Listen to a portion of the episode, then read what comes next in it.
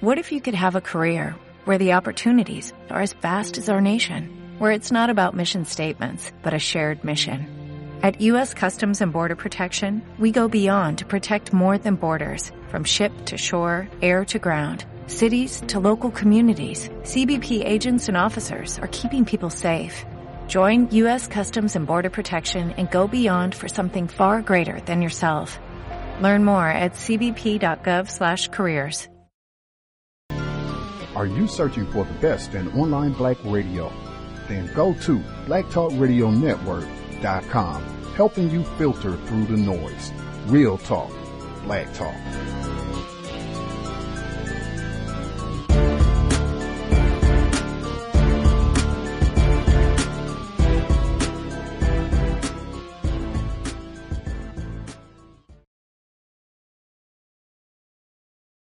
The internet is full of half truths and all out lies. We've all seen them, and many people on social media complaining about it. Here's your chance to show and prove. WorldAfropedia.com is a black owned and operated encyclopedia. There are several thousand articles, but we need help. We can't uncover all the truth ourselves. So please join us and become a writer, editor, or blogger for WorldAfropedia.com today. Every little bit counts. We owe it to the future generations to put the truth out there.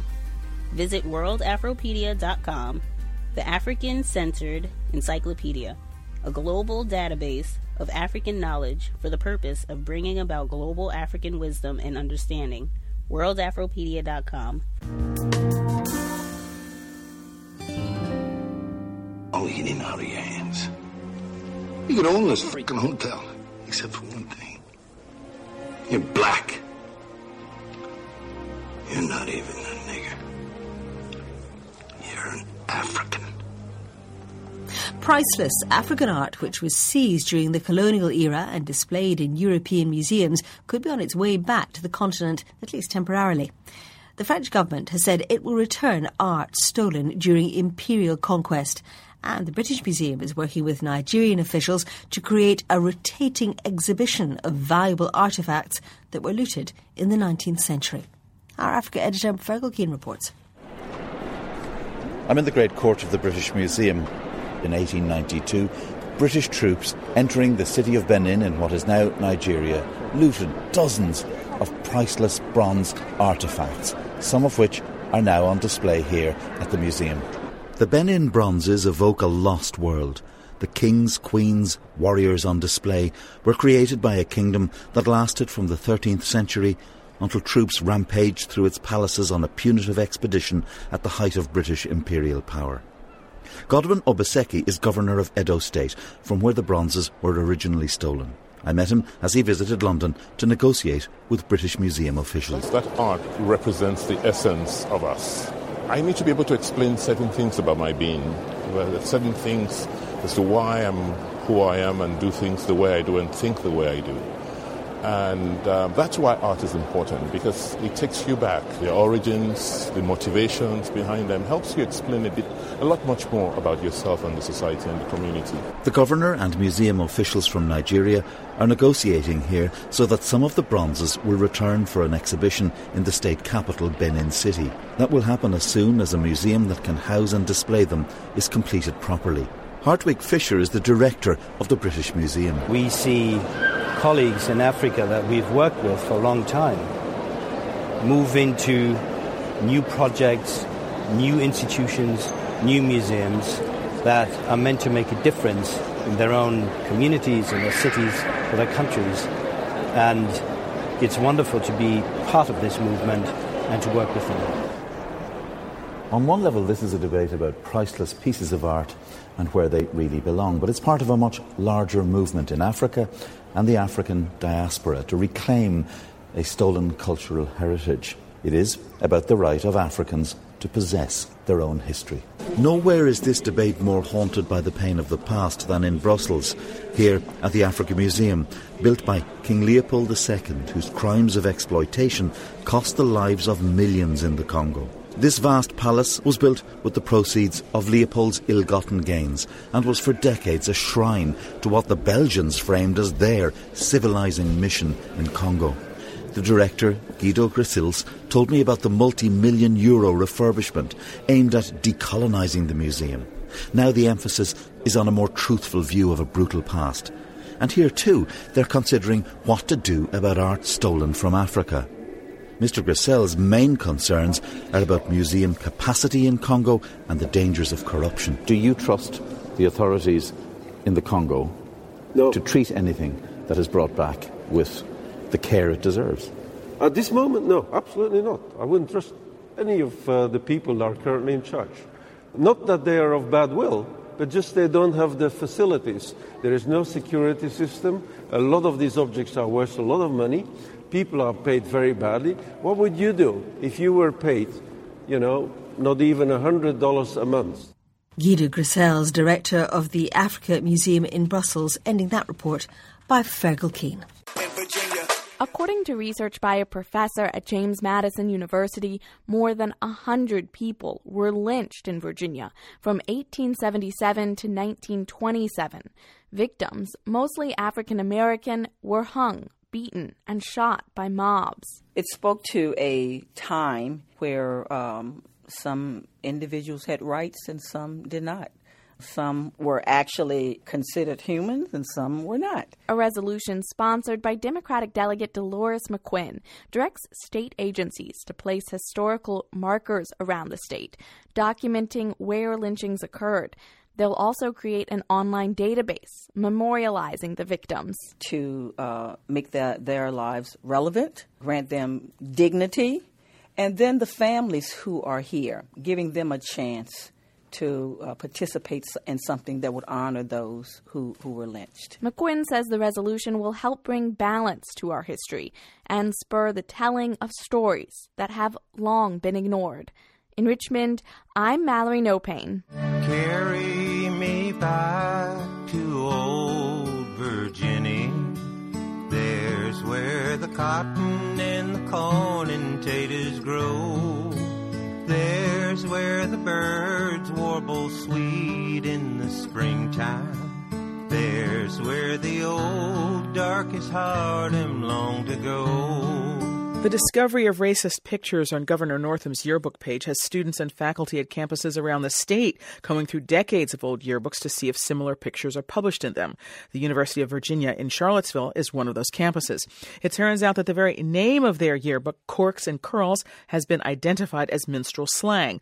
Cork for the burned cork used to blacken faces, and curls for the crude afro wigs that were a key part of the costume. The school's newspaper, the Cavalier Daily, has been looking into that, as well as the content of the yearbook books. The managing editor of The Daily, Abby Clukey, has been on that story, and she's with us now from Charlottesville, Virginia. Abby, thanks so much for joining us. Thank you for having me. Now, there's a history professor at Princeton, Rhae Lynn Barnes, who's done extensive research into the history of blackface and minstrelsy. She wrote an op ed for the Washington Post, and she said that the yearbook name, Corks and Curls, was itself a reference to blackface. And I wondered if you'd ever heard that before, or have you ever heard anybody on campus talking about that before?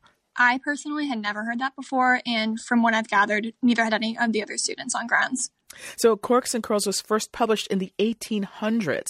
What does your reporting tell you about the origin of the name? So, after we found out that through the Washington Post article that the name was a reference to blackface and minstrelsy, I looked just on their website, and on that website, they had a page dedicated to the yearbook's history, and they said that in 1888, when the first issue was published, they came up with the name Corks and Curls, and then they held a contest to determine the best rationalization of that name. And I spoke with the editor in chief of the Corks and Curls earlier this morning, and she told me that this story came from a secondhand source. So she took that down to replace it with the preface from the original 1888 edition. And what does that say it's about? So the explanation is that a cork represents an unprepared student who was called upon in class but who remained silent, like a corked up bottle, and a curl means a student who performed very well in class and who, when patted on his head by his professor, curleth his tail for delight thereat. Hmm. Do you buy that? Not really. okay. Now, you've been poring over years of editions, and what have you found? So we went through basically all of the ones from the 60s, 70s, and 80s, and we were marking ones that had instances of blackface and other examples of appropriation as well. And most of them were within the context of fraternity parties and things like that. But we did find one that was more sinister. It was what looked like to be a staged lynching, and it was a bunch of people dressed in black cloaks holding shotguns, and they were surrounding a tree where what looked like a mannequin was hanging, and the mannequin's face was painted black. Hmm. Wow.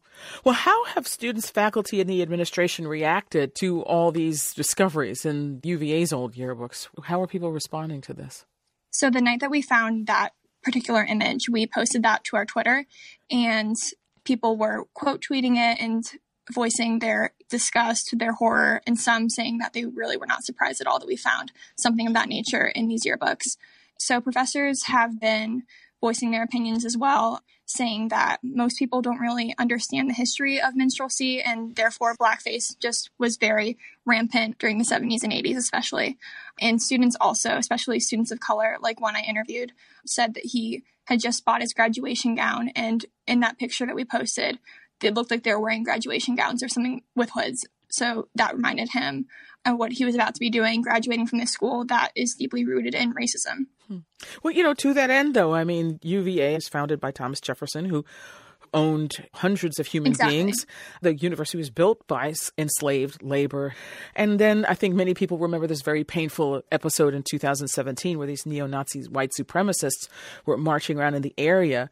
I'm just wondering how this all, or does it, you know, fit into conversations that people have been having about all of this this history. I think it fits into the conversations that people have been having. Um, and it really just goes to show that we need to be addressing our history and our really complicated past. I understand that Corks and Curls folded in 2008 for yes. financial reasons because a lot of students weren't buying it, but mm-hmm. that the Alumni Association relaunched it. Now that there is this discussion about the name, is there a conversation about changing the name or what is the yearbook planning to do? So, as of right now, they are still active and they are still working on making the next issue for 2019. And I talked to the editor in chief, and she said that there is conversation about changing the name. She's been in contact with university officials about how to do so, but change will not be immediate.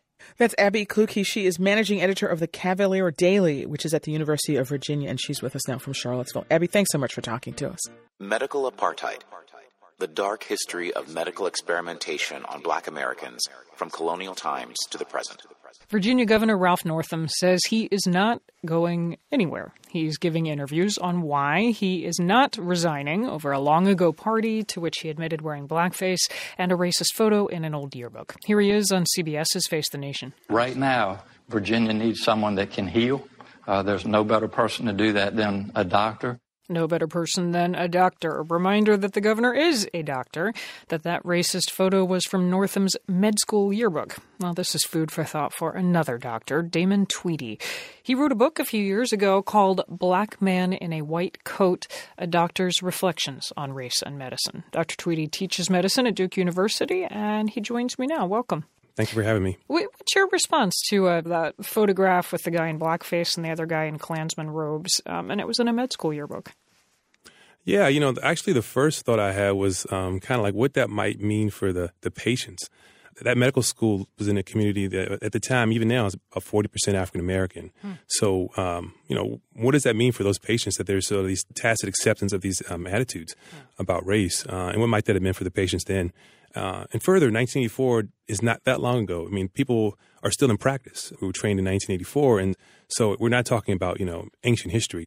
For those who aren't uh, familiar, lay out for me briefly what is the history of tension between the American medical community and African Americans. It dates back to the beginnings of our country in some ways. The most famous example in sort of in modern times is the Tuskegee syphilis experiment, which um, basically was run by the U.S. Public Health Service and you know investigated the, the natural history of syphilis uh, in African American men. And you know even after treatment was available, the the, the um, the researchers never notified the men that they had syphilis or that there was treatment available. So it was a you know the most egregious kind of example that we know of. But in some ways, it was just uh, follows a much longer history of uh, of concerns, um, not just in the research realm, which, which, is Tuskegee, but also in the clinical realm. Um, there's it's very much an oral history among African American people that um, you often find that people have a, a concern or mistrust that they are being experimented upon, or that the medical establishment is in some way doesn't have their best interest at heart. And when you were in med school back in the 90s, was race ever addressed in the curriculum or in practical training and in your residency, say? Uh, pretty limited. I mean, there's, I mean, during that time, there was just starting to be those sort of conversations, maybe like an hour out of a four year curriculum, hour or two. Think about that. Um, you know, I think a lot of times people think that if you're a doctor, you're you're very intelligent, you're sophisticated, and um, and somehow you're not as susceptible to these these issues of bias and racism in a way that other people might be. You know, being great in chemistry and physics and biology and, and getting into medical school doesn't in any way insulate you from all the things that impact society and impact the way that you see people and the biases that you can sort of harbor. So what we're trying to do in medicine now is really work to um, help people understand their perspectives, how they become informed, and how they may impact the kind of care that they deliver to people in the real world. Is part of the reason that this has not been uh, historically central part of, of med school curriculum that rightly or wrongly the, the hope is that not being racist isn't something that should have to be taught but I think one danger that we have is that when, even when we use this example of the governor, is that there's this idea of individual, like individual racism, and is he racist or is he not, and should he resign or not? It sort of obscures the larger context of like where he was educated, the experiences of other people around him, and how that influences him. Because of course, people have good and bad qualities, and people will support him and say, "No, he's this, that, and the other." But that's really, in some ways, misses the point. It's much about a much larger discussion about the way our society shapes our ideas and attitudes about race and about class and all these things and, and how we're impacted by that and how that in turn can impact the way that we see people, even if we don't intend to, even if even if we're well meaning. Mm. And so I think that's we have to have sort of interrogate our own biases. I certainly, I mean, I mean, I'm a black man, but I certainly have plenty of biases that I've had to address in the way that I see patients uh, throughout my career. And so it's not something that's only specific to white men. I mean, it's, it's everyone. Until we can have that kind of open discussion about it, uh, it's difficult to make progress. But I think we're beginning to, to sort of slowly break those things down. Dr. Damon Tweedy. He teaches medicine at Duke University, and he is the author of Black Man in a White Coat A Doctor's Reflections on Race. Dr. Tweedy, thank you. Thank you. Black babies cost less. Bettina Dixon Jenkins' firstborn, Cole, died in her arms just minutes after he was born. His twin Ava died shortly after her birth, a few hours later. Because the Evanston woman went into labor just four months into her pregnancy, the baby's lungs were not developed enough for them to survive. Just seeing my firstborn and watching him slip away at the same time was, I mean, it was unreal. And then trying to cope with that and then going through the same thing again, losing my daughter. I mean, I just, I'd never felt pain like that. At the twins' death, they became an illustration of a grim phenomenon. Black babies are more than twice as likely as whites or the overall population to fail to live past their first birthday. And Illinois is among the states where that racial disparity is greatest. We know that there's a very stark disparity gap in which 34% of um, Black African American infants during uh, sort of a two year average, did not make it to their first birthday. Tasha Green Cruzat is president of Voices for Illinois Children, an advocacy group. She says battling the racial gap in infant mortality is a high priority for her organization. Green Cruzat pointed to several studies indicating that racism may be at play. When it comes to stress in African American women, there's a study that was done where they pretty much concluded that the accumulation of experiences of a, of a woman, of an African American woman, the racial discrim, uh, discrimination that she experiences produces chronic stress, and it and it brings on problems. It brings on and, and constitute uh, risk factors State Representative Mary Flowers, a Chicago Democrat, has introduced several related bills. Stress is something that's inherent. It's been carried on from generation to generation. Being disrespected is stressful. Being disrespected at work or the environment that you live in, the conditions that you have to work, all kinds of things cause stress on the mom that cause her to have a miscarriage and cause her baby to die. One of the issues that both the March of Dimes and Voices for Illinois Children support is an expansion of Medicaid insurance. Green Cruzat notes that a high percentage of African Americans have Medicaid. March of Dimes wants the time mothers are covered extended, and Green Cruzat says the kinds of services covered, such as maternal care and doulas to assist women during and after pregnancy, should be expanded. A spokeswoman for Governor J.B. Pritzker did say he wants to expand health care for all Illinoisans. Green Cruzat has another idea. Definitely, there needs to be some type of training when it comes to like sensitivity training um, that doctors need to have when they are take care of women of, of color babies. I think that that is definitely something that needs to be um, closely looked at. Dixon Jenkins, the woman who lost her twins early, went into pregnancy in fear because her mother had lost a baby and a sister had an infant born preterm. She doesn't know whether race played a factor in losing her children. She did have a series of problems with the pregnancy, like extreme back pains, but doctors assured her that everything about the pregnancy was normal. Dixon Jenkins said after the loss of her babies, she found it difficult to think ahead. Not just the loss of the babies. At the time, it was the loss of everything that we had hoped for them, the loss of what we imagined for our family. But two years after the loss of her twins, she got pregnant again, this time with the aid of high risk pregnancy specialists. She now has a four year old daughter and a two year old son, the baby she and her husband Nathan dreamed of before she learned she was pregnant with Avon Cole. I'm Maureen McKinney.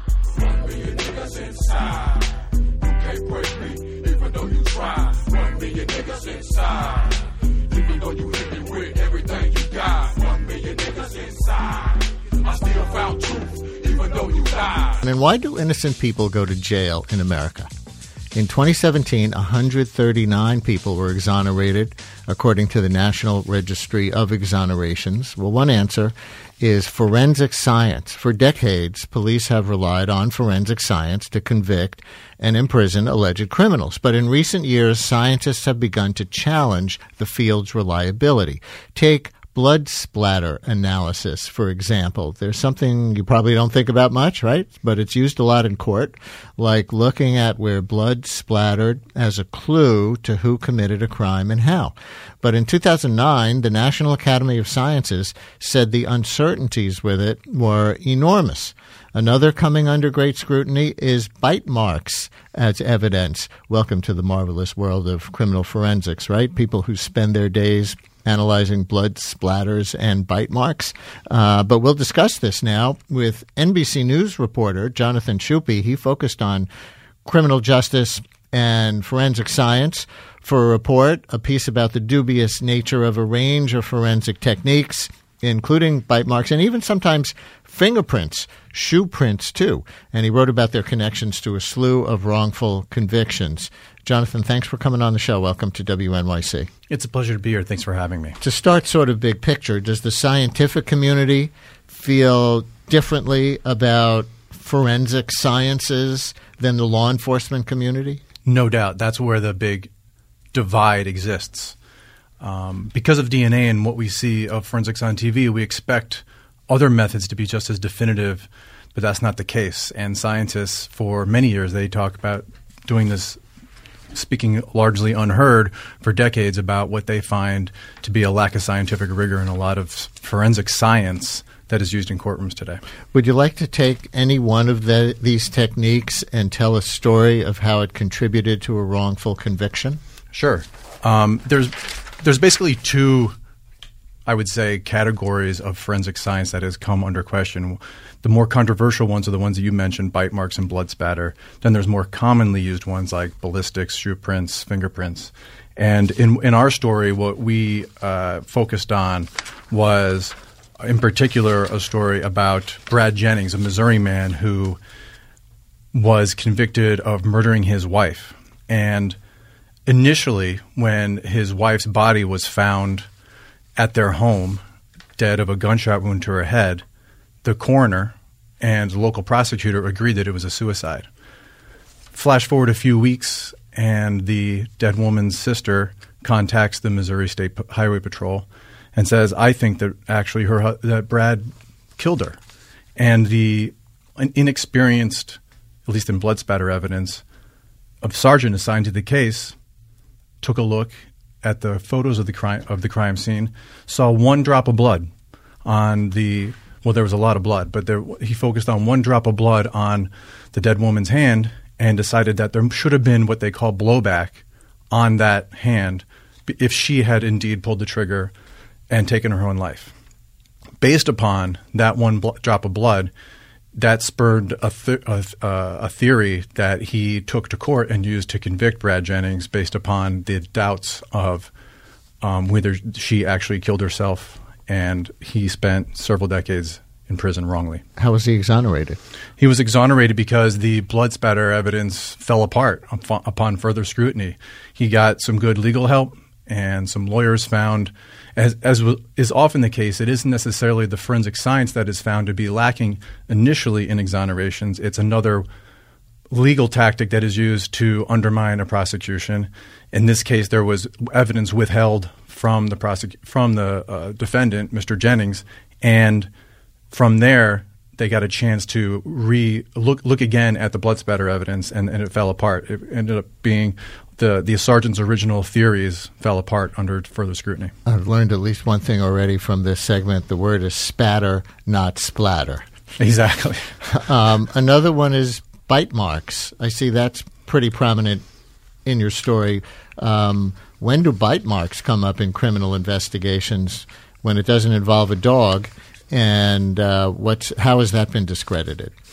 Bite marks are, um, as you may imagine, is when typically a murder victim or a sexual assault victim, and often sometimes uh, child abuse victims, are um, found to have marks that the theory goes have were made by somebody's mouth. And so, bite, a, a specialty emerged within the forensic dentist community in the early 1970s that you can take a bite mark on a body and match it to somebody's specific mouth set, uh, pattern of teeth, mm-hmm. S- similar to a fingerprint and that has been slowly been undermined. And we um, there's been just last uh, in the last couple of months, Texas in Texas, a gentleman named Stephen Mark Chaney was exonerated because the people who originally the forensic dentist who originally said that he, with 100% certainty this guy made this mark on the victim's body changed their mind recanted their testimony based upon what we now know about bite mark evidence and said this is we we it's not a perfect match. And he was. It was a long process. A lot of these exonerations take years and years and years to unfold. And he, in December, finally, after three decades in prison, was exo- was released from prison and also formally exonerated. Listeners, I wonder if anybody who works in forensics or in law enforcement or maybe a criminal defense attorney um, wants to weigh in on this as we're talking to Jonathan Schuppe from NBC News, who did an investigative report on the use and abuse of forensic techniques in criminal investigations. 212 433 WNYC 433 9692. And I understand there's some some Washington politics history here, um, such as they tried to take a new look at this and offer new kind of more conservative guidelines for some of these forensic techniques during the Obama administration? Correct. As I mentioned from the start of this segment, this has been something that scientists have been uh, sound, trying to sound an alarm on for many years, many decades.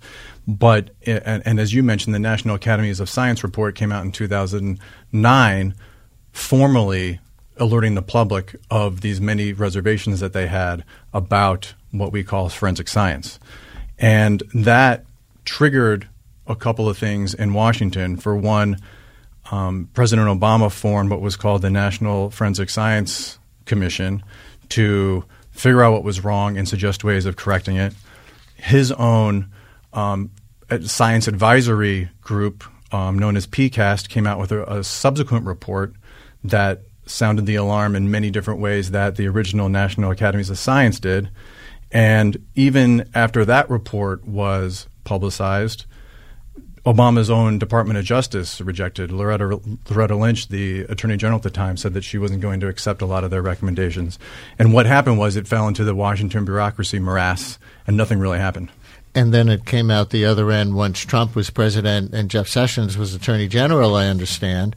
Um, and here is a clip of Rod Rosenstein, who we seem to only ever hear talking about the Russia investigation. Uh, but here's Rod Rosenstein, Deputy Attorney General, at the National Symposium on Forensic Science in August of last year. Our critics argue that these methods have not undergone sufficient testing, or they involve too much human interpretation and judgment to be accepted as scientific methods. But those arguments are based on the false premise that a scientific method needs to be instrument based, automated, quantitative, excluding human interpretation and judgment. That effort stems from an erroneous view, overly narrow view, of forensic science and its application in the courtroom.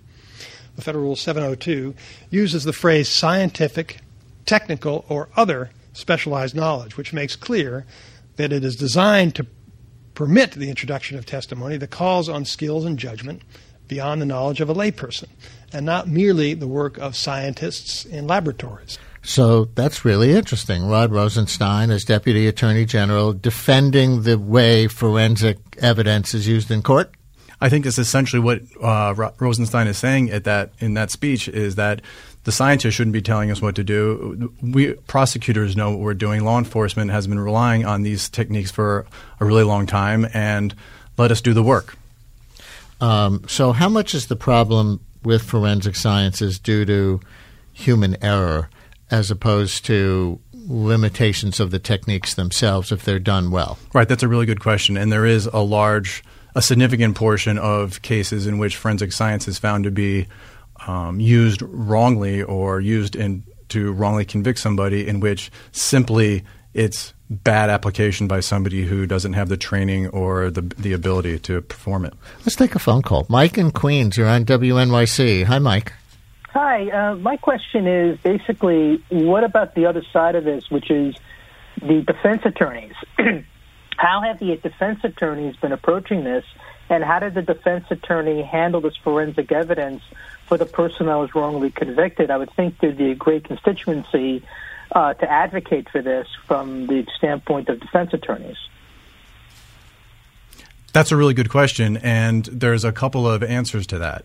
One is that a lot of people who end up being wrongly convicted based upon forensic science or other or other ways, they don't have the greatest of defense counsel. We have a crisis within this com- within this country of public defenders being underpaid and overworked and can't spend enough time on cases to really vet and scrutinize the forensic uh, science that goes into any one case. And here is a criminal defense attorney calling in. Alan in Manhattan, you're on WNYC. Hi, Alan. Hi, Brian. Thanks for taking my call. You've got a great show. Thank you. Thank you very much. What's your so, question? Um, what I would like to point out is, uh, and you brought it up at the beginning of this segment, is the real um, void between what I call real science and forensic science. and the example I like to give is a drug company that wants to put a, a drug on the market.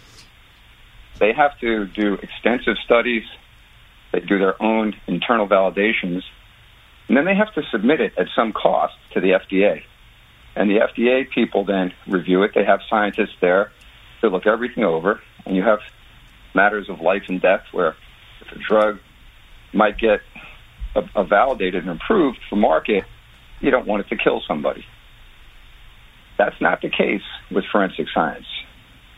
The companies, the organizations, the state agencies that propound these forensic science methods do their own validations, and they often offer those validations as proof that their product, their method, is up to par um, but they have a self interest in it. And often, when there are challenges to it, uh, and I don't want to name specific companies, um, but it's out there in the news. Um, for example, with DNA, the uh, company's owners will claim uh, proprietary interest, and courts will buy into that and say they're not going to risk uh, exposing the source code or the methodol- the base for the methodology uh, in in regard requiring it to be released to the defense because that could compromise the company's business interests. Now, I don't ever understand that in the context of matters of liberty and in some states, life or death. But that's a vast discrepancy. And if we had a system in states and or on the federal level where there was an agency similar to the FDA that was required to validate forensic science methods, it'd be a whole different ballgame. So A let me ask you, Alan, and, and Jonathan, you as a reporter, um, where DNA evidence fits into this conversation. Because we were talking before about things like blood spatters and bite marks. You could see how humans could misinterpret um, what those things actually mean when they're figuring out whether a crime was committed and by whom. Um, DNA is supposed to be rock solid. It's DNA. It identifies the individual. Not the case? Jonathan? It turns out that is not the case. When DNA becomes used more frequently and is become and becomes more powerful, what is happening, and um, the attorney on the line will, I'm sure, be able to back this up. We're at the point now where we can pick up multiple people's DNA off a doorknob, and so we've graduated from the fairly straightforward, quote unquote, single source DNA that might come from a rape kit or from a stabbing. And we're talking about a burglary in which detectives are able to lift DNA off of um, a doorknob and then trying to figure out whose DNA is within that mix and which is represented so much so that they this person might be included as a possible suspect. And that's a really hard thing to do, and I think that's what he was talking May, about. may in I terms interject on that, Brian? Yes, of course. Go ahead, Alan.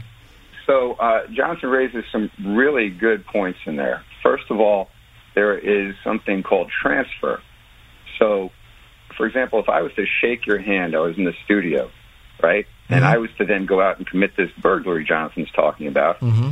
I could actually have your DNA on my hand, and if I jiggle the door knob and get in, and your DNA happened to be on file, you could be identified as the suspect, and not me.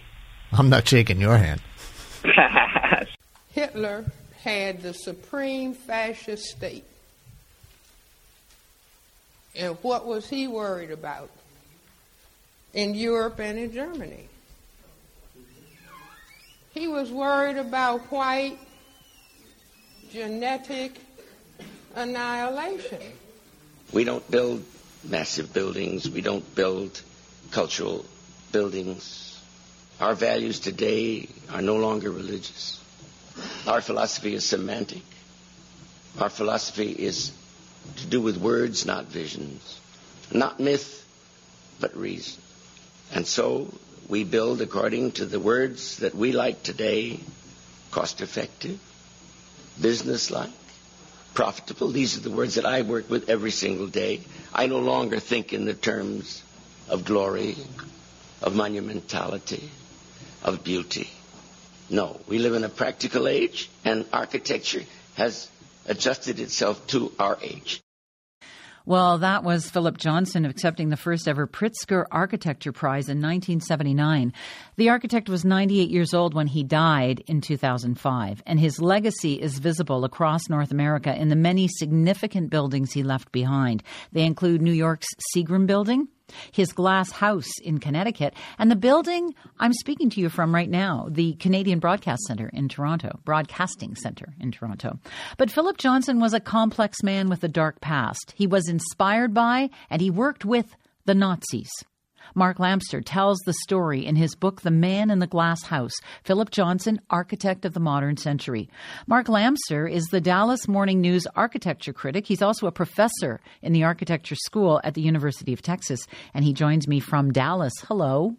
Hello. Thank you for having me. So let's uh, let's start with he he was an American. He was born in the states. Well, tell me about his early life. Very rich young man.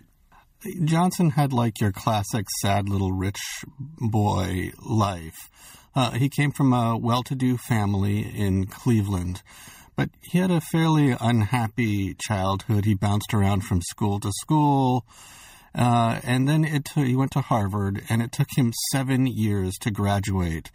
Uh, he had bipolar disorder, and so he had these moments of uh, where he was up and felt like he was on top of the world and a man above the mob and a genius above all, and correspondingly these troughs of intense depression.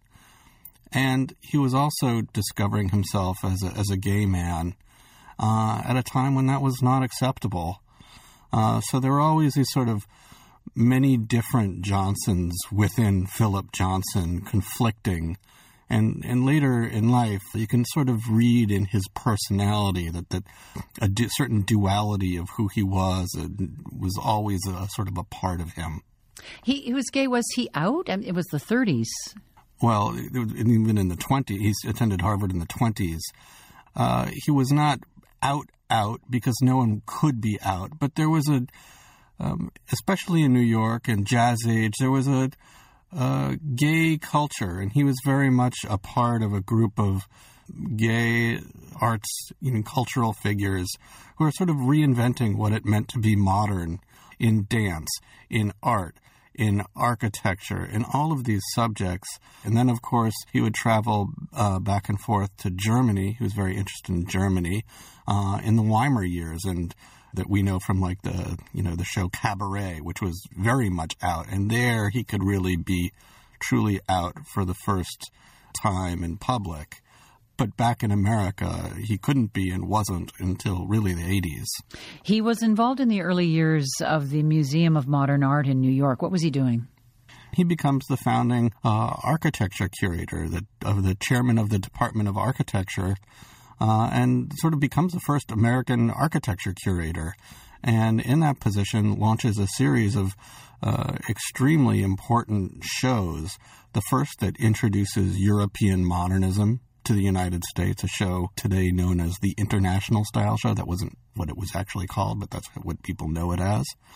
And here he uh, brings figures like Le Corbusier and Mies van der Rohe and Walter Gropius to America uh, and shows them off for the first time. Uh, but it also sort of uh, strips that modern architecture of its progressive values and ideas. You know, at the height of the Depression, uh, he's not really interested in housing and uh, what architecture can do for the public good. He's interested in architecture as art. Mm. And uh, Johnson was hailed as a maestro in the New York Times and a boy wonder and a genius, and is really leading this extraordinary career as an architecture curator, and then he sort of just uh, decides to throw it all away to become basically an alt right nationalist political figure. Well, let's go there, okay? Because I've got a clip I want you to hear. There's a Canadian who plays a big role in his life, uh, a Hamilton, Ontario priest named Charles Coughlin. He goes on to become a national radio phenomenon in the United States during the Depression. This is a little bit of Father Coughlin and a warning it's very anti Semitic. The system of international finance, which has crucified the world to the cross of depression, was evolved by Jews for holding the peoples of the world under control. This official paper prints the names of the Jewish bankers who helped to finance the Russian Revolution. I was shocked that the resources of this nation should be employed against the Hitler government on behalf of German Jews to settle an internal problem in Germany shocking words. Uh, Mark Lamster, what was the relationship between Philip Johnson and the man we just heard, Father Coughlin? Very close. Johnson became an advisor to Coughlin, Coughlin uh, in the 30s. Coughlin, sort of an incredibly popular figure, radio figure in the United States at that time, with a tremendous audience, uh, much like Rush Limbaugh today, uh, although more virulently anti Semitic. And so essentially, Johnson walks away from the Museum of Modern Art, right? We're in the Depression, it's the beginning of the Roosevelt era, and Johnson wants to start his own fascist political party. He first tries to uh, glom onto uh, Huey Long, the so called Kingfish in Louisiana, sort of the dictator governor of Louisiana. And the Kingfish isn't really interested in having Johnson's assistance. Uh, and Johnson eventually finds his way up to Coughlin.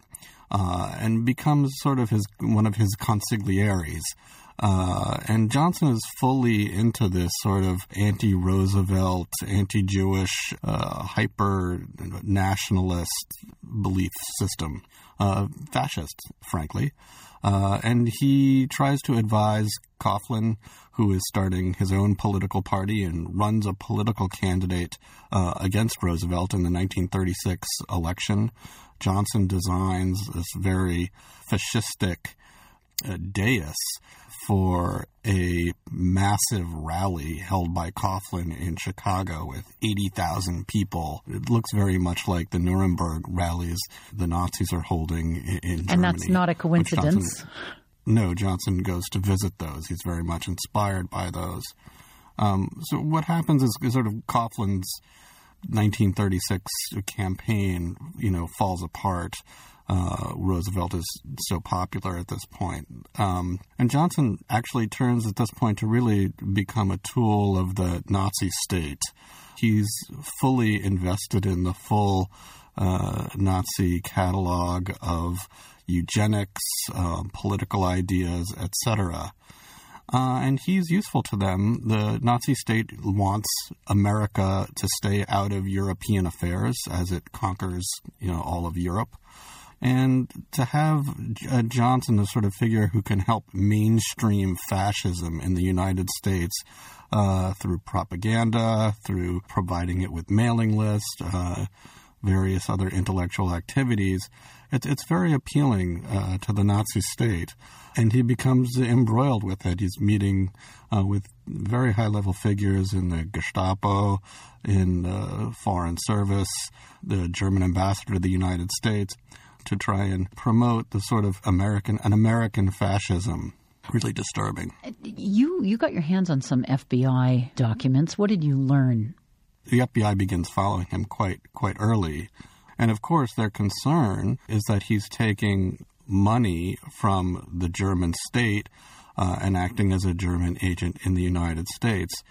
What's interesting is that many of jo- or most of Johnson's accomplices and friends in pro fascist circles are arrested and charged on sedition because they are taking money from the German state without declaring it. But Johnson avoids it because he's so personally wealthy that he doesn't really need to accept foreign money.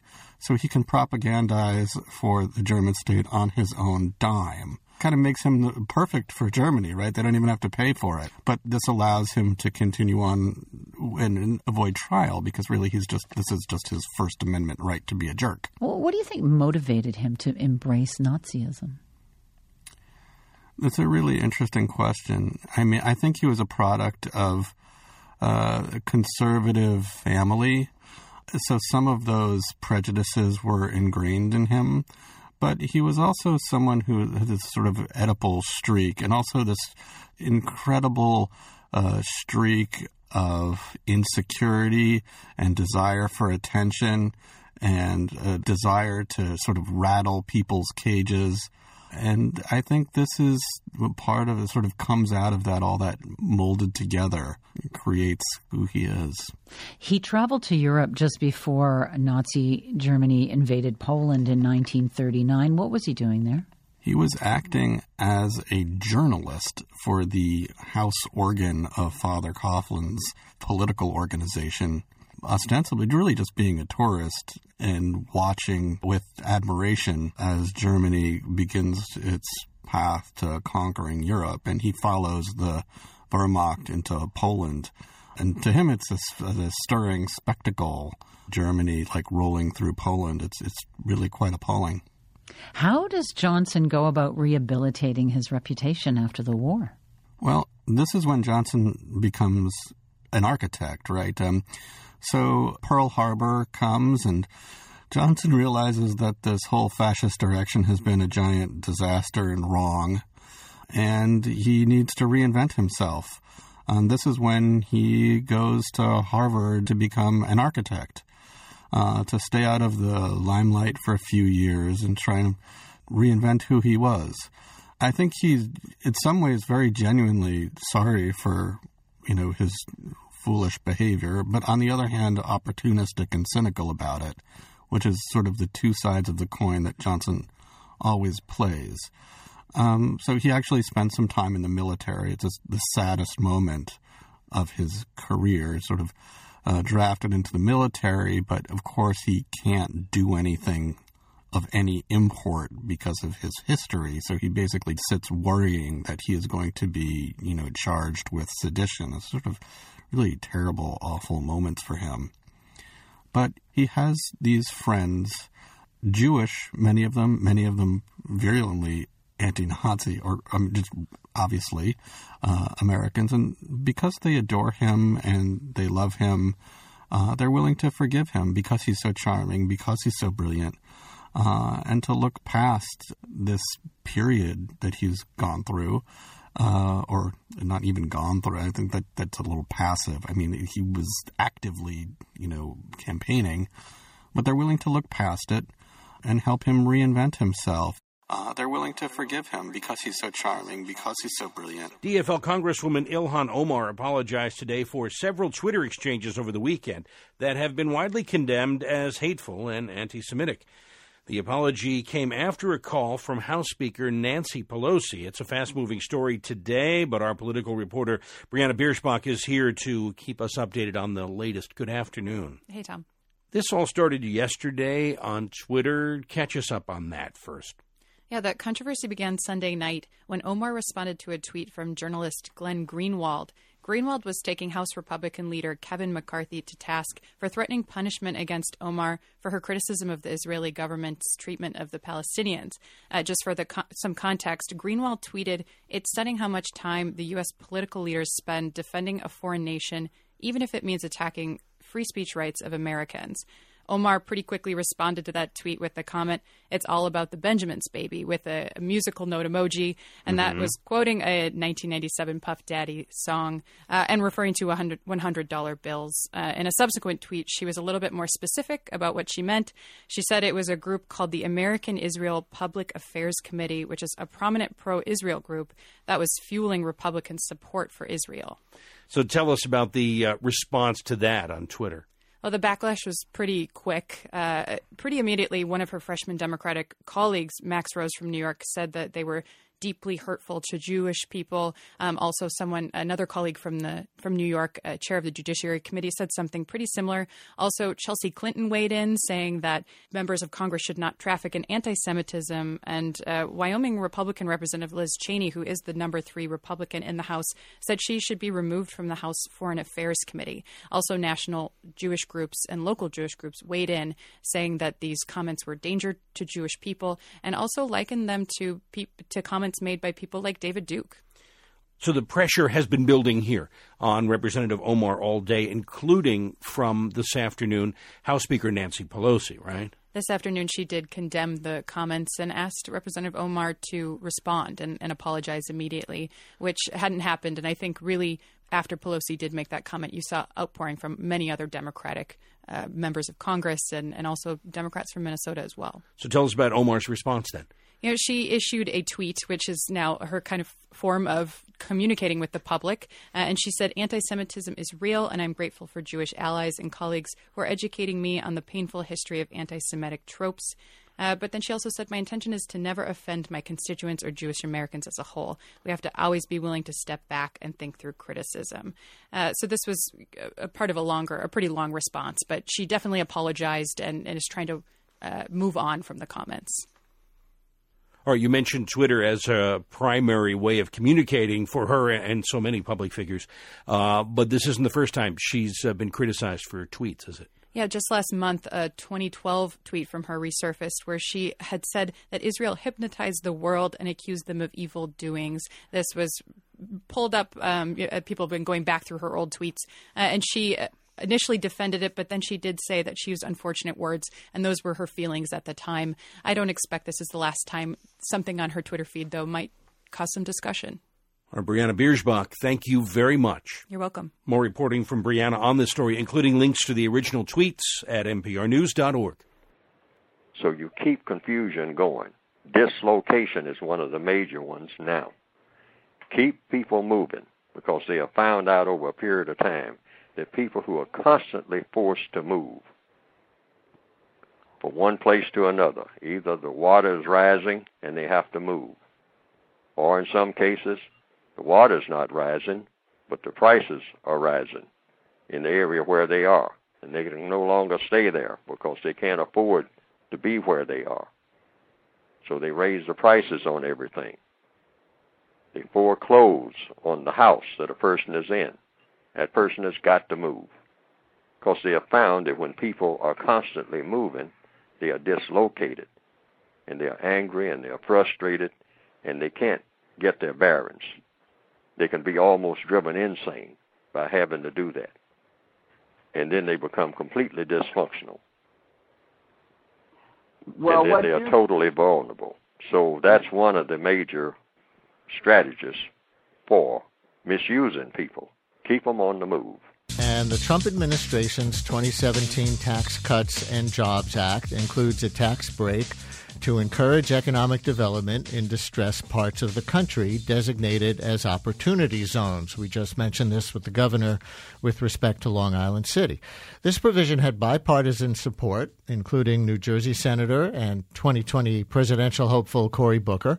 But the fact that the Amazon deal in Long Island City would have qualified, though they didn't go for it, highlights a potential problem with the program. And the fact that Amazon had to announce that it wouldn't participate highlights the strength of the pushback.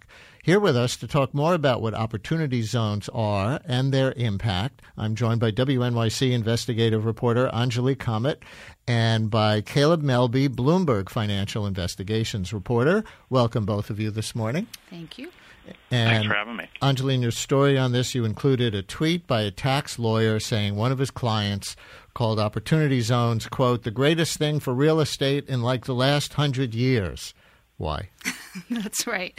Um, you know, when you look at the way opportunity zones are structured, and like you just mentioned, they're supposed to be um, a way of funneling private money into low income areas to spur development. And that's the idea. But the way it works is it's really just sort of targeting people with capital gains, which is a very small percentage of people. About 6.5% of taxpayers have capital gains. Um, and so it's the wealthiest Americans, and they're supposed to put their money into opportunity zones. Now, the thing is, you're supposed to invest the money in these zones. Now, there's different sort of regulations that have come out that even limit how much of the money needs to actually be in the zone. The latest regulations, you can set up an opportunity fund and just put in 63% of the money needs to go into the actual zone. But initially, when this came out, the idea that you would direct funds to a particular area meant the kinds of businesses that would benefit the most are those that are rooted in place. And that's real estate. You know, nothing's better at being in one place for a really long time than a building. So, Caleb, is there a suggestion uh, that this is not just good for development in uh, low income areas, but that, that it's somehow a weasel deal for developers? Well, yeah, definitely. So, what we can say is of the 8,700 opportunity zones across the country, most of them uh, are poor um, or distressed and could use some investment, um, but some aren't. And there's there's really no reason that you would like make a bet on uh, some of those more distressed ones unless you thought they are, were already up and coming, expressly because the the uh, breaks themselves are tied to capital gains. So uh, you're not going to be able to take advantage of those breaks unless your investment uh, increases in value over the course of its lifetime before you sell it. So you're re- so people are currently really trying to target uh, already gentrifying or up and coming areas when they're trying to figure out where to put that money. Huh. Is the Kushner family investment in beachfront property in Long Branch in New Jersey an example of this? So uh, that's another fun thing about the Opportunity Zone program is there's very little uh, uh, transparency into uh, who's taking advantage of it. Uh, so when we look at the Kushner projects in uh, Long Branch on the beachfront there, we don't get to see whether or not they're taking advantage of the program or not. But given the fact they are doing ground up development on hotels and other stuff there, and it qualifies, they'd really be foolish not to take advantage. Yeah. And Anjali, who designated which areas get to be op- opportunity zones? Um, it was left up to the states. I was just asking the governor why Long Island City, if it's a gentrifying up and coming area already, and you know he didn't have a great answer except to say generally that it has been a depressed area, so more is better. I mean, it has been a depressed area, but now the median income there is $138,000. So to call it a distressed area today would be really stretching the imagination.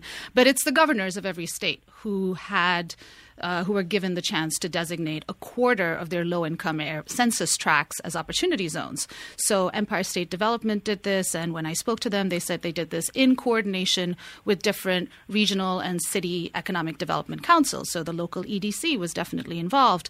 Um, and what's interesting about New York, and Caleb alluded to this, is that you know, not only were, you know, a large number of depressed areas selected, but it's also a lot of very gentrifying areas. And one of the things about the rules is they allowed you to designate a certain number, a small percentage of zones that are not low income but are next to low income areas. They're sort of contiguous zones. So the Long Island City zone, where um, the Amazon headquarters is supposed to come up, is one of those areas. It's and next to, for example, Alexandria Ocasio Cortez's congressional district. It's not in her district, but it's adjacent to her district, which is a low income area. That's right. And it's next to a very large public housing project. And there's 14 of these zones in New York City that are contiguous, you know, also the Navy Yard in Brooklyn.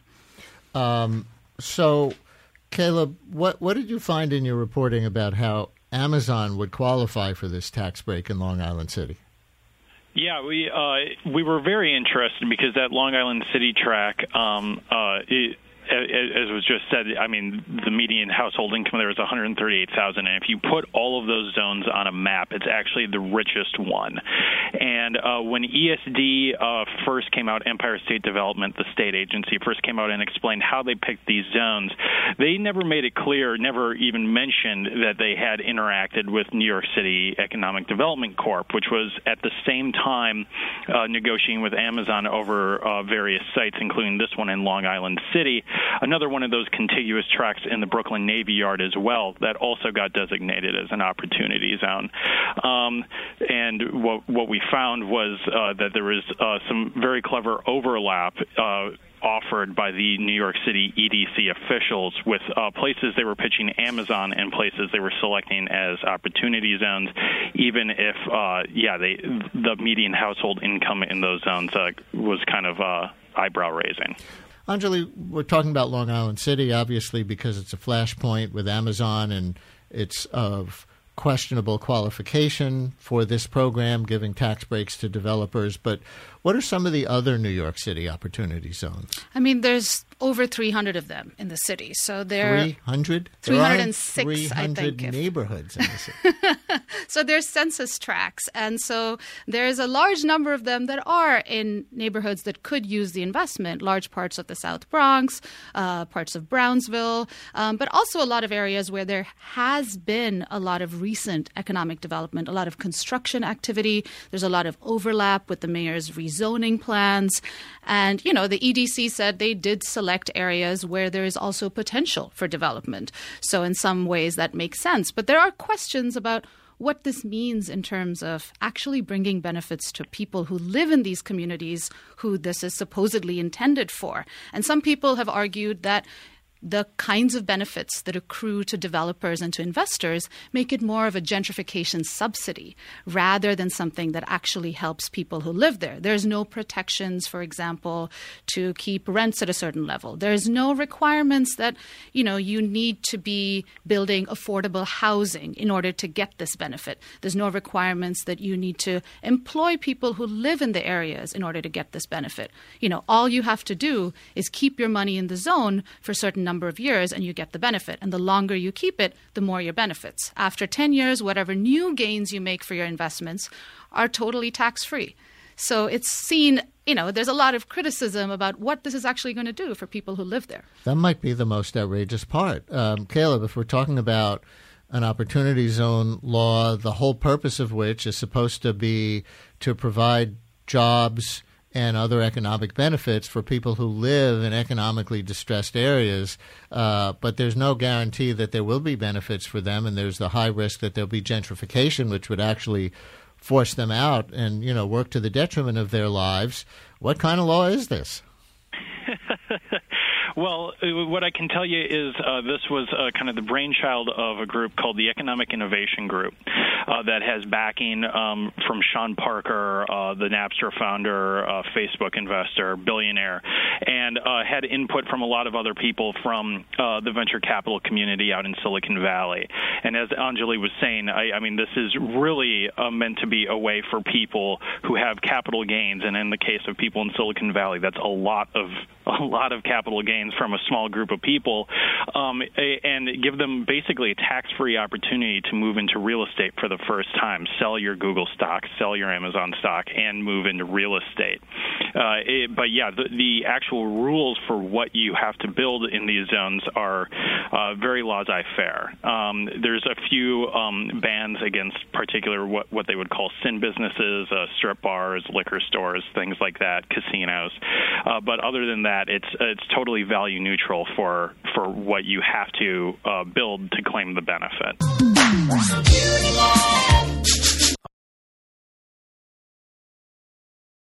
Our next caller is 27 year old Colin Factor. As a gay Filipino Canadian man, his dating app experience was far from pleasant.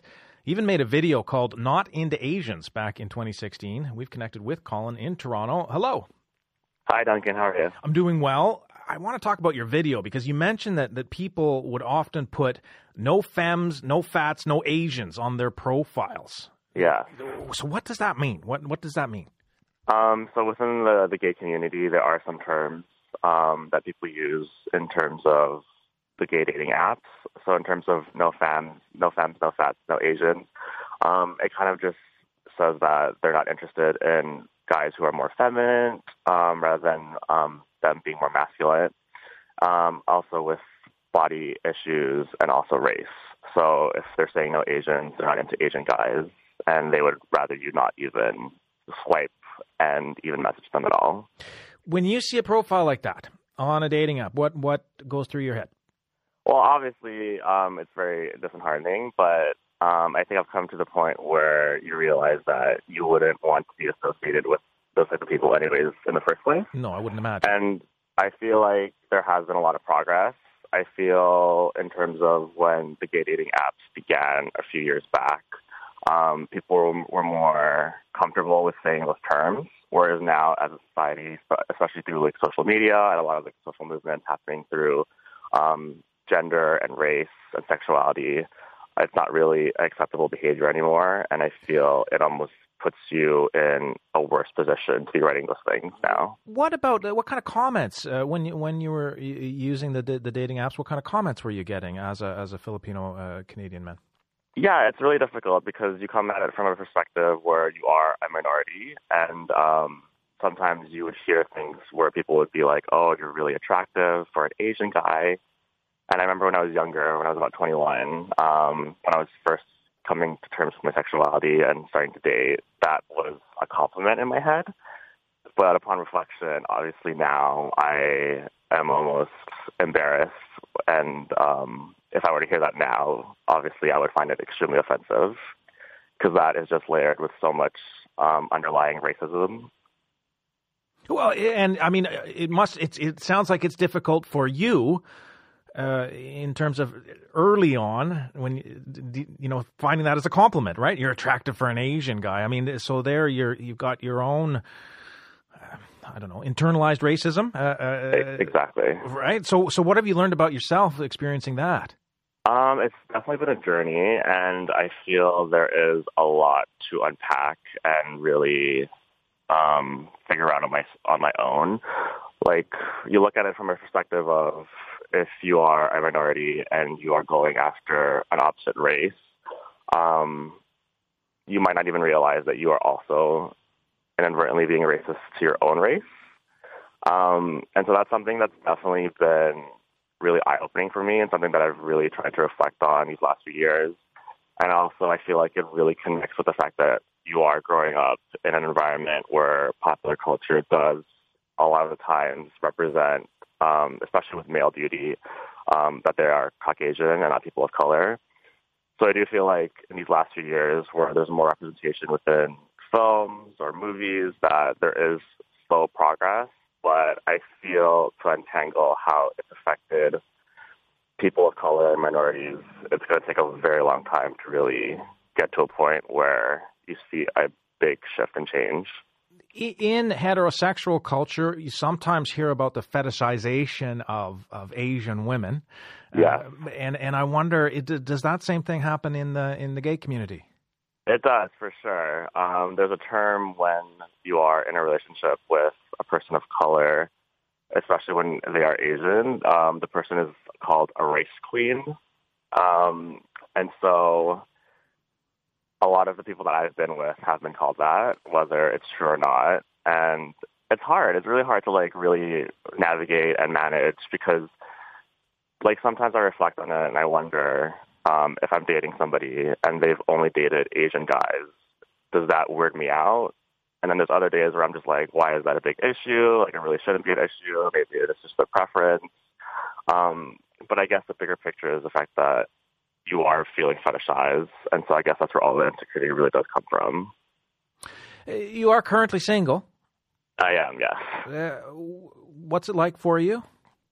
Um, like I've come to a point now where I'm trying not to put so much pressure on dating, um, especially listening to all your callers, especially with Valentine's Day coming up. It's very in the atmosphere right now to be reflecting on whether or not you're single or in a relationship.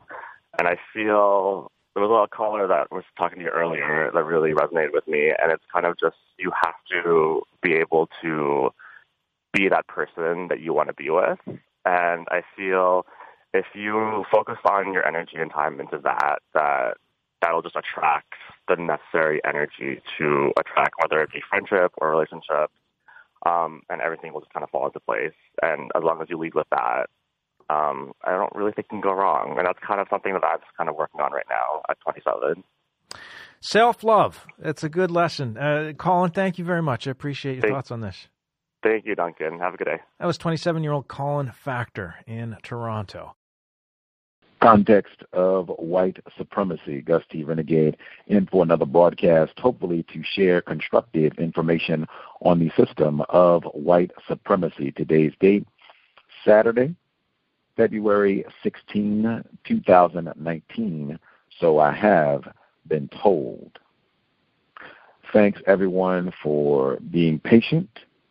Uh, we were announced, uh, I believe, Thursday, perhaps even, I think, back back on Tuesday, I made the announcement when Dr. Uh, Lathan was with us. Lots of great information, plant-based diet, eat more vegetables, put that those Cheetos down. Uh, but I think I announced then that we were going to have to make uh, slight adjustments with some of the uh, broadcasts this week uh, because I had teacher training. Uh, I had teacher training yesterday, today, and uh, tomorrow all day today. Wow, what a long Saturday. Whew the plantation. Um, but teacher training, learning some things that I will be able to apply uh, at the COWS 10 year anniversary yoga retreat. Uh, I believe the next time that we are on air, uh, unless there's a Wi, I will have to see about the Wi-Fi situation in Virginia to make sure we're able to broadcast and everything. But uh, as long as there's no issue with that, uh, we should be broadcasting uh, this coming Saturday. Compensatory call in. Uh, a normal time, I am a little teased about that. It took me some time. I am a victim uh, to grasp that being in Virginia, I would be on East Coast time. So the compensatory call in 9 p.m. Eastern, 6 p.m. Pacific. That's what time it comes on. I was thinking 6 p.m. So, wowee, that is quite an adjustment. But be that as it may, uh, we'll be here next week uh, from VA 10 year anniversary of the cows. Uh, folks will get to report from there to see if it has been worth it. All of the time and energy that Gus has invested in the yoga, is this really worthwhile? How do they feel? They'll be three days in by that point uh, in terms of classes, so they'll be able to give uh, you know, an earnest assessment. We have had five classes with Gus, and uh, either you know it's been rubbish or yeah, you know, I think I could tolerate one more class before, or two more, because yeah, I think I could tolerate two more classes before we leave. We'll see. Uh, but that'll be next week, normal time. Looking forward to it. Uh, hopeful that uh, I do not get molested, beaten, tased, jailed by TSA officials or any other race soldiers, badge or no uh, anywhere on the flight uh, or anywhere between uh, in uh, the travel plans, uh, getting there, getting back. Hopefully, it will be safe for myself and everybody that is participating, all the folks who inquired about participating, people who wanted to participate, and we didn't have space. Uh, huge thanks uh, to everyone, and hopefully it will be worth the time and energy.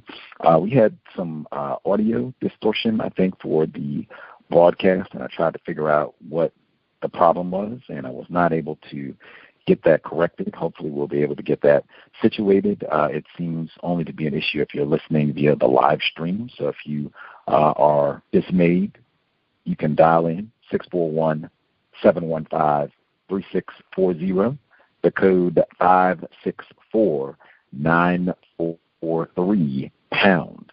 Press star 6 1 if you would like to participate. The number again, 641 715 3640. The code 564 943 pound. Press star 61 if you would like to participate. I will say this quickly uh, the teacher training both days the word context has been used frequently. Uh, before I forget that final segment that was talking about racism with the dating apps, this is not about Area 8, say that consistently, but in my view, that to me is more like racial theater.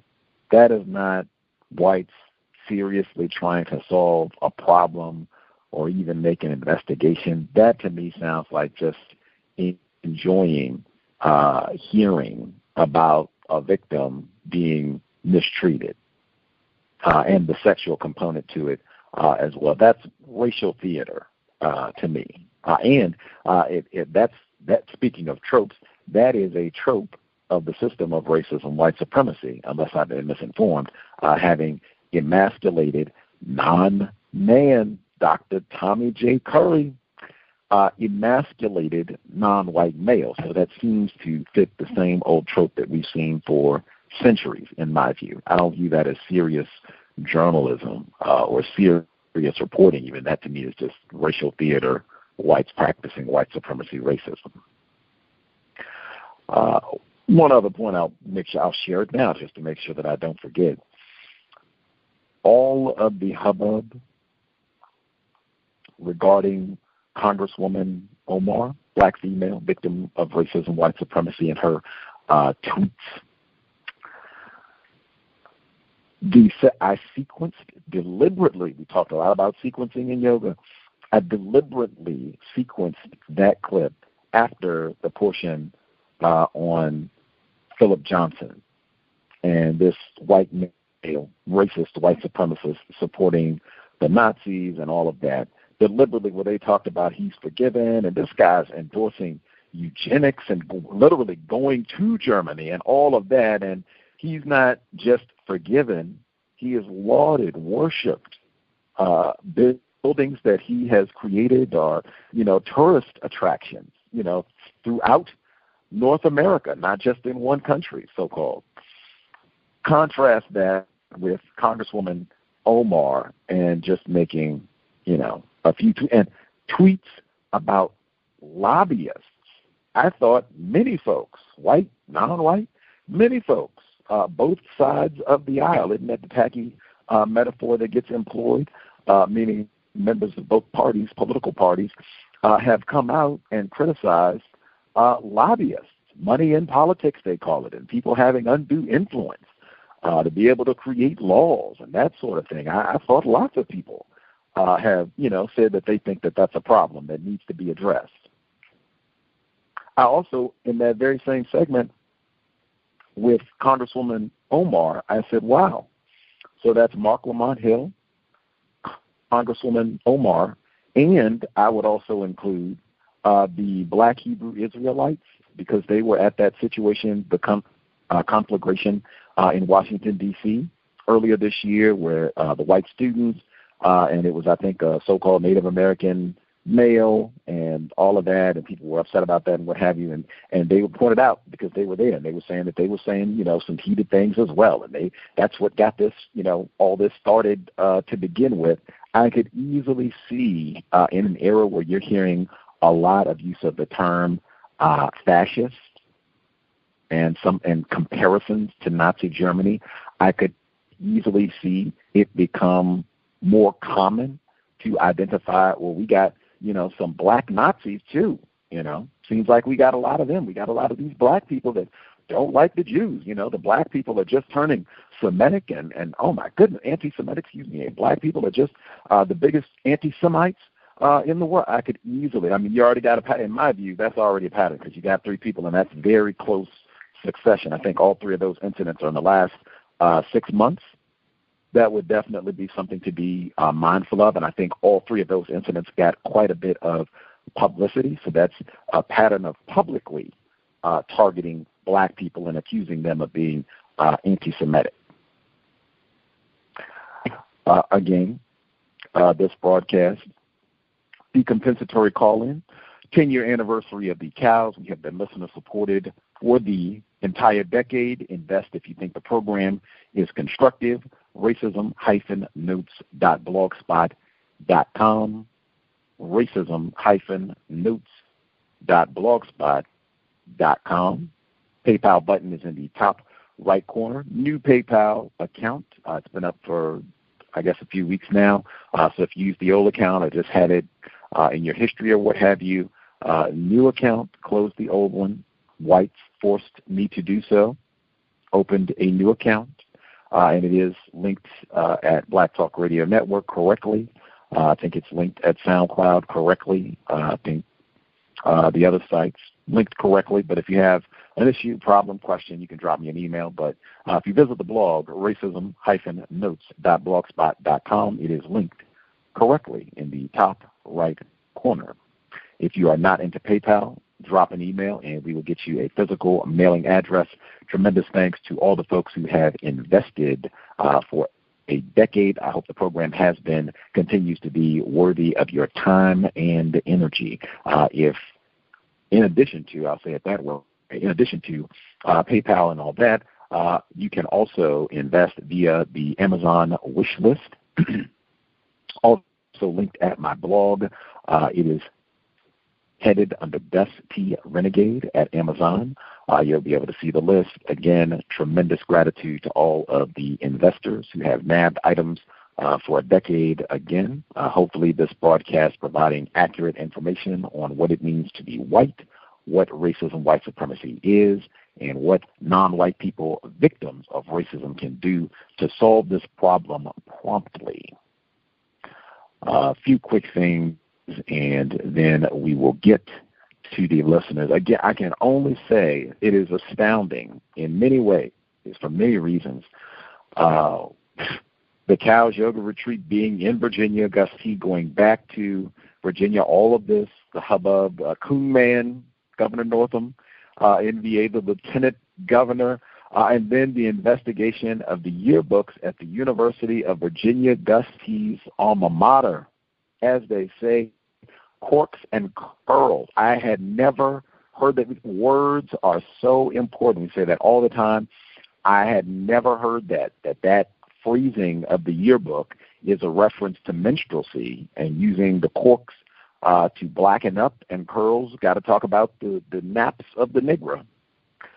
Um, I had never heard that uh, as a student, alumnus, University of Virginia. Uh, first time. Uh, I'm not surprised at all, uh, nor am I surprised that they tried to offer uh, a khaki alternative that was not uh, connected to white supremacy racism. Uh, but again, context makes everything crystal. Uh, I thought also when they talked to Dr. Tweedy.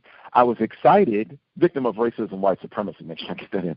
VGQ, victim guaranteed qualified. Extremely important. He said what he said. I was so excited, though, to hear them talk to uh, Dr. Tweedy because when all of this first became big news, talking about Governor Northam and him being in med school, dressing or uh, being in med school and admitting to dressing up in blackface and all, uh, that that should be put in the context of medical white terrorism, medical apartheid, Harriet Washington, top five book, uh, that that's the context that we should look at that. There, there's a reason, uh, and again with sequencing, there's a reason that I played the segment about infant mortality after that sound clip. There's a reason uh, that they keep talking about black people having all of these health ailments. Plant-based uh, eating might help with some of those issues, but you know we got the coon man as the doctor. That's you know another big part uh, of the issue.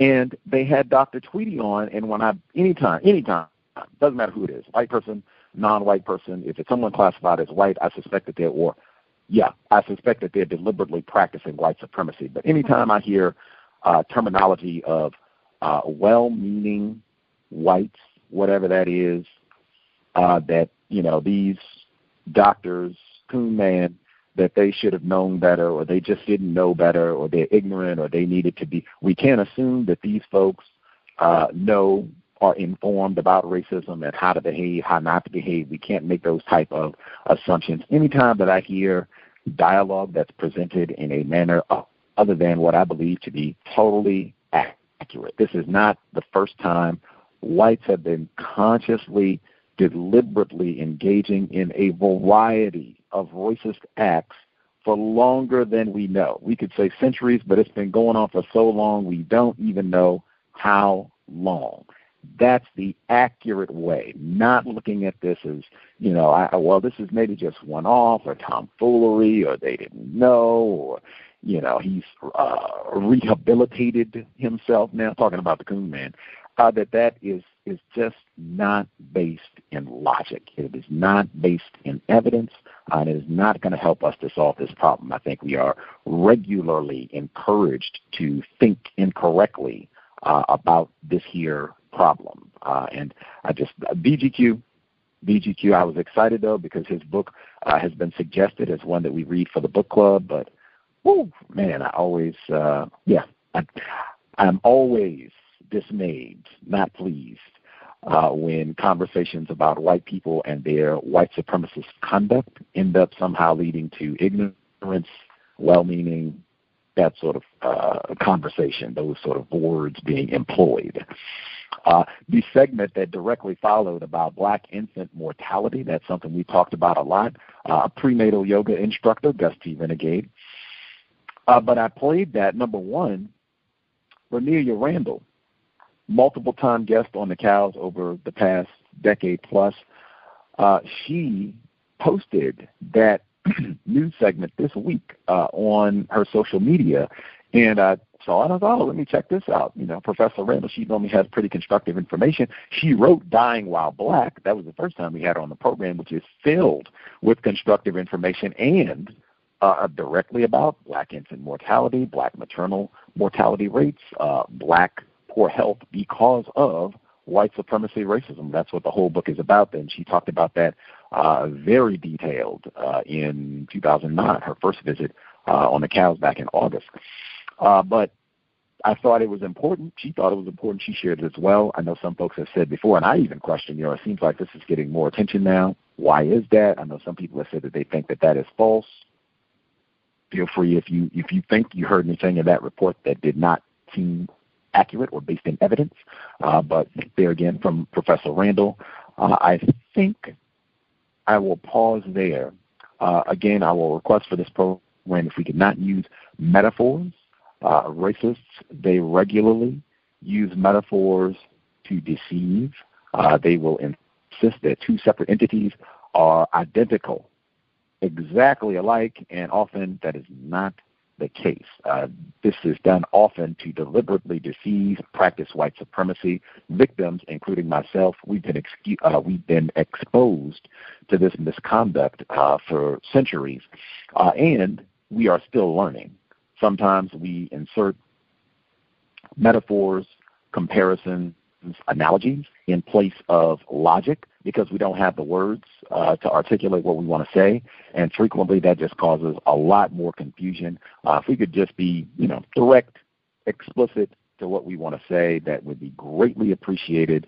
Uh, I will prompt about that moving forward. If you could take about uh, five minutes with your commentary uh, that way, everybody has an opportunity to speak. Uh, if you have additional questions, comments that you want to make sure you get in, we'll have we'll uh, have time for that. Just make sure that everybody has at least one chance to share. Much obliged. If you know you're in a noisy environment, if you could please use your mute button. Mute, yeah, mute button. Uh, that way, people do not have to compete with a lot of disruptions or other people talking in the background. Much obliged. Uh, with that, we will get to the phone line 641-715-3640, the code 564943 pound.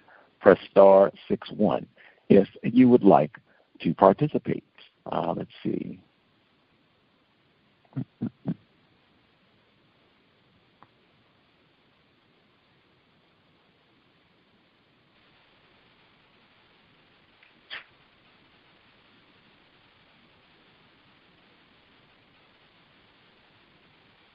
Can I be heard? Yes, ma'am.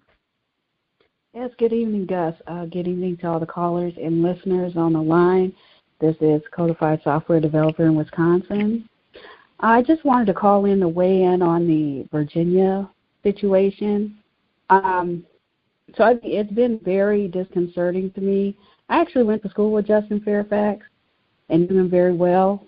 I went to school with his wife as well. I remember when they started dating, everything, and um, you know, it just it seems to me as though this is a a targeted effort to ensure that a black person does not hold um, the title of governor in Virginia. And it really bothers me because I know that Mr. Fairfax has been working uh, on his career for over two decades. Um, and this will ruin his career. And this this this situation to me sort of indicates is very indicative of the way white supremacy operates and of how little regard white people have for non-white people, particularly for black people, particularly for black men. Um, as I understand it, predatory people generally are predators throughout their existence, and I've never known Justin Fairfax to be a predator. Um, and so either they, he's made a 180 degree turnaround in his personality, or they're lying. Um, so just it just this I just want to say this like this this person has done everything quote unquote right. You know, he went to the right school, he married the right girl, he did everything right and still uh, this sort of situation can happen to him, and it can happen to any one of us. So I just want people to think about that, just how severe uh, the actions of white supremacists, just how quickly they can ruin your life with one instance, with one situation. Um, and I did have a, I did have a brief um, workplace racism comment, but I'll, I'll hold off on that. Uh, thanks for allowing me to share. I will mute my line. Definitely, we'll come back to get the workplace racism update. But uh, yeah, yeah, with Mr. The situation with Mr. Fairfax made me again appreciate, and I think that was probably a contributing factor to Dr. Curry's book, The Man Not Being Elevated. Well, I'll ask this really quick. Uh, codified uh, software developer, uh, the situation with uh, Lieutenant Governor Fairfax in Virginia. Does that uh, add any credence to what Dr. Curry had to say in the Man Not? I think you were with us on that book study. Yes, sir. It uh, it does very much so. Uh, particularly because you can i mean clearly you can lobby any sort of of accusation at a black male especially an accusation about a black male sexually attacking, sexually mistreating uh, a woman and, and or anybody, and it is believed instantly. Um, and I, I that's a big problem, right? Because we've seen this we've seen this behavior throughout however many centuries white supremacy has existed, where they just, all they have to do is accuse a black man of doing something, and his whole life is ruined, and his life may be taken. You know, uh, so yes, it does. It, it definitely does lend credence to what Dr. Curry said in that book. The Man Not Race Class Genre and the Dilemmas of Black Manhood. Dr. Tommy J. Curry, top 10, Gus T. Renegade, very important. And he, that sentence, it haunted me. He said, uh, I'm paraphrasing, but it, the gist of it was, uh, if it's a black male and he's accused of rape, more likely than not, he did it. That is the general worldwide consensus as it relates to black males. That is Gus T. Renegade, O.J. Simpson, Bill Cosby, Justin Fairfax, uh, Tamir Rice, insert name. Uh, I forgot uh, George Stinney, 14 year old. That's who's on the insert name. If it's any suspicion, oh yeah, he did it. Doesn't matter. You know, oh yeah, he probably did it. Oh yeah, that's what that's what black males do. Uh, other feverish, feverish. Other folks who called in, if you have commentary, line should be open.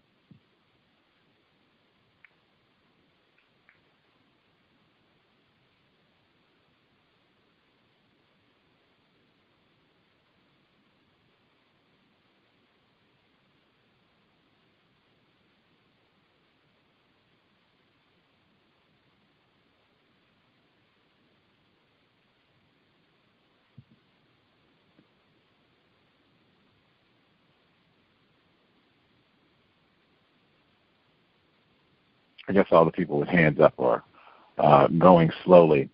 Uh, we have 10 year anniversary cows yoga retreat t-shirts. There are a limited number of these t-shirts. There are a limited number because gus t had to do these t-shirts uh, personally not making them obviously the stitching and all that but in terms of like uh, getting the design done. And uh, Hip Hop Cartoons, excellent job producing the design. I just told him what I want. He was able to get it done. Phenomenal work. He did the edits. Johnny on the spot, just brilliant professional work.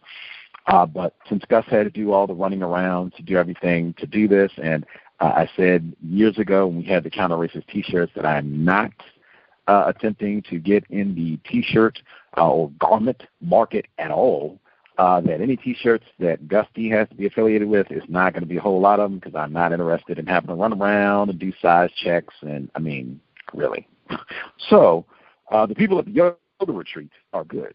If you are at the yoga retreat, you will have a shirt. But uh, the other folks, because some people did say, well, you know, I don't think we'll be able to make it to Virginia, but if there are shirts, I would like to purchase one. There should be a limited number of shirts. You can drop an email until justice at gmail.com, and uh, we'll just do first come, first serve.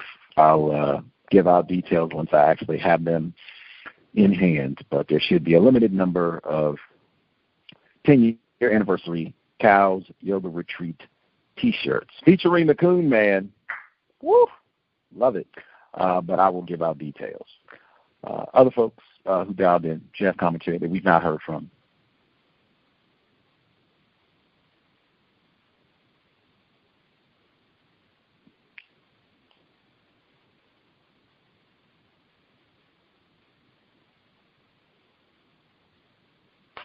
Hello, may I be heard? Greetings, Red in Nevada. Hello, thank you for taking my call. Hello, everyone. Um, just a few things about the clips that I heard. Um, I came in when they were speaking about, I forgot the white man's name who was working with the Nazis. Um, I definitely picked up on the fact that the the person who was being interviewed, how he said that um, also presuming that he would um, the I'm sorry the architect um, he had basically said something along the lines of, "Well, I'm sure he felt bad, or I, I believe that he felt bad about his actions," and then he proceeded to call him cynical and and how he kind of just did things just for um, attention. So I thought that those two being cynical and then also him feeling bad about what he did, I, I feel like that's kind of like an oxymoron. Maybe I'm wrong, um, but definitely uh, that that makes. And I, I definitely agree with Gus with how black people may be rebranded or um, I guess yeah, maybe rebranded as being anti-Semitic, and I'll never forget how um, Dr. Welsing, I think she was the one who broke down the fact that it was people anti-Semitic um, meant people of mixed race, and how you know the it's the um, the meaning of the word changed throughout history. Um, also, and, I, and also it kind of makes me um, think about how black people have been, or, you know, people classified as black, what have you, have been called um, homophobic, and yet we don't we don't have the ability to make any laws to tell someone who they should not be with. So I also thought that you know that might be you you know kind of the same thing. Um, there was one thing I wanted to discuss about, or actually a couple things I wanted to discuss about Nevada. Um, I read the Las Vegas Review Journal, or sorry, Las Vegas uh, Review. It's the name of their paper, their newspaper. And over the past week, uh, there was a school. I can't pull up the article right now, but there was a school. Um, it was actually right outside. It was actually, I'm sorry, on the border of um, California, the Nevada and the uh, California border, and they had to shut it down. And and also they charged the owners or the the managers of the school. It was for quote unquote like at risk teens because there was arsenic in the water, and they the two people who were uh, hit who were managing the school or the owners of it. Um, they were both white people, one white man and his wife. Uh, the white woman, she had got charged with like different um, counts of abuse and neglect, all relating to just the conditions of those children. I thought that that was um, interesting, but um, I didn't, I wasn't able to look up like the racial um, breakdown of the school. There was an article. Um, not that long ago where they did actually break down the racial um, demographics of some of the Clark County schools, which is in um, the Las Vegas area. Uh, the other thing was um, I did see uh, an article where they did finally pass a 2016 voter initiative uh, regarding background checks for private gun sales. And in the article, the main thing that stuck out to me was that they did finally reference the October 1st shooting um, at other than you know October the October 1st shooting. They actually called it the 2017 Route 91 Harvest shooting. Um, but I guess that was, you know, they passed it. They said they passed it, or um, yeah, it was actually passed and written into law um, on the anniversary of the Florida shooting. And I'll meet my line. Thank you. Much obliged. Red in Nevada wonderful land. Philip Johnson, I thought that was an important point as well. I thought I was glad you pointed that out. I'm saying, yeah, he had a change of heart. Yeah, he he felt bad of all that and put all that, you know, Nazi rhetoric. Like, how do you even know that? To read something like, come on, come on, like, and they do that all the time. With that, they did with that with the Coon Man. They just did that. I've heard White say that. Yeah, I think he's rehabilitated. You know, maybe he did do Kurtis Blow or Michael Jackson or you know whatever. But uh yeah, that was a long time ago. I think he's moving on standard response from racist man, racist woman, racist child, even. Uh, let's see, other folks who dialed in that we missed totally. If you have a hand up, proceed.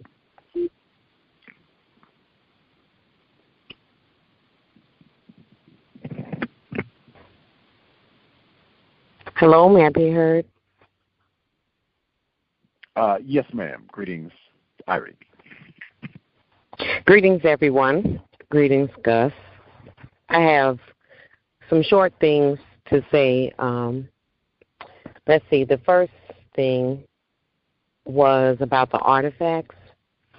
And so, um, with that, the gentleman said that he didn't trust uh, the Congo with their own artifacts because, you know, some of them are very valuable. And my question was valuable how? To whom? um, in in in like in terms of the euro, like European money. Last I thought, you know, artifacts like that were uh, priceless. It can't be replicated.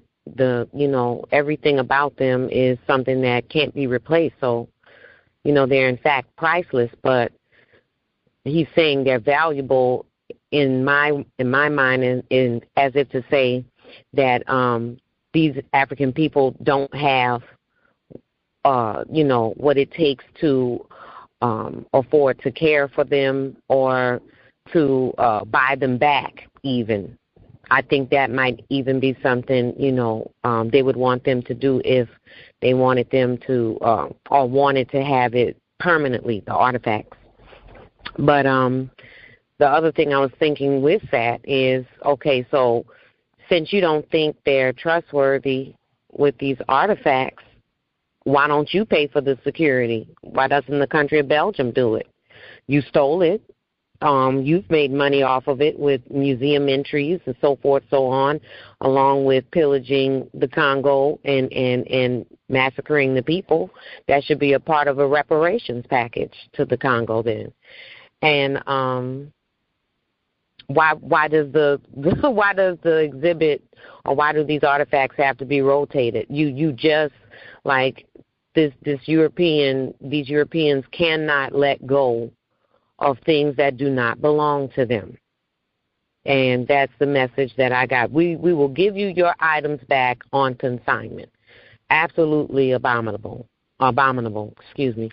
So the next thing is um, about the real estate development and um, with the corporations being able to get these tax benefits, so forth and so on. I told a friend of mine this, and the reason I, I I've come to this conclusion is because I do pro se legal work, which means basically it's Latin for for self. And so, with the understanding that I'm developing of these people's rules, regulations, aka laws, my understanding is that the United States is a corporation which existence is to ensure and defend the capital and capitalism of private and public corporations therein. What do I mean by that? States, municipalities, cities, townships, villages, or corporations. They have been incorporated at some time and have corporate seals. They also have charters or articles of incorporation organization. So do private corporations. Private corporations are a little bit different because they are considered legal persons. Therefore, they can conduct business and engage in trade like a living, breathing person would. And the United States government or corporation has proven over its time and its and its establishment um, officially in what is it, 1775, that they are a corporation helping corporations through the system of racism, white supremacy. So I'm not surprised that they're making incentives for businesses to go in and give an uplift or a facelift. Oh no, that's a metaphor. Excuse me. Give some type of economic uplift to an area that's being gentrified. Of course, that's what they're doing in New Orleans. They, there's a term, and this is a metaphor, but I will define it. People from out of town come in on business, doing, uh, you know, construction work, etc. They call them car- carpetbaggers because that was the term they used after the Civil War, after Reconstruction, when they wanted to rebuild and start moving, you know, niggers out basically, where are you? You got to go. We have these black codes. You have to go. So instead of they're not doing it that way anymore, they have to refine it. We're going to make it where this area is nicer, yours is crap. And then I, I just I don't know. I'm I think we need to really really study European history in lieu to American history so we can really really understand what we're seeing. And we need to also study law, even if it's occasionally, because these things are happening because we don't have an understanding of who they are and how the system of racism, white supremacy works when it comes to the things that they put on paper. And um, yeah, that's it. Thank you very much. And I'll mute my line. Have a good night. Much obliged, Irene, Louisiana. Uh, that, I thought that portion uh, from the BBC about the uh, artifacts, I thought that was important as well because uh, the one suspected racist he did, he, he, he said, I'm paraphrasing, but it was, I don't know, they don't even have, you know, security. We can't trust these niggers to have their own property back in their possession, basically. We can't trust that. I mean, wow, what, you know, it's just lunacy here. Like, uh, I thought that was fascinating. And the, the, legal piece with regards to racial dislocation and then basically subsidizing subsidizing uh, whites, race soldiers, to come in and dislocate uh, black people. I thought that was important as well because uh, they said the law the laws were written in such a vague manner uh, that they could just go in uh, kind of as they want, lots of discretion to say, oh well, this is you know, a poor and displaced neighborhood are like, well, wait a minute, you've already booted out half of the displaced neighborhood. Hey. We said it's a poor and displaced neighborhood, so this place will get the benefits, and it just so happens that lots of new white people are the residents who will get the benefits. Hmm. Oh well. Classic racist move. Other folks who dialed in uh, that we missed totally. Uh, if you have a hand up, star six one. If you have commentary to share.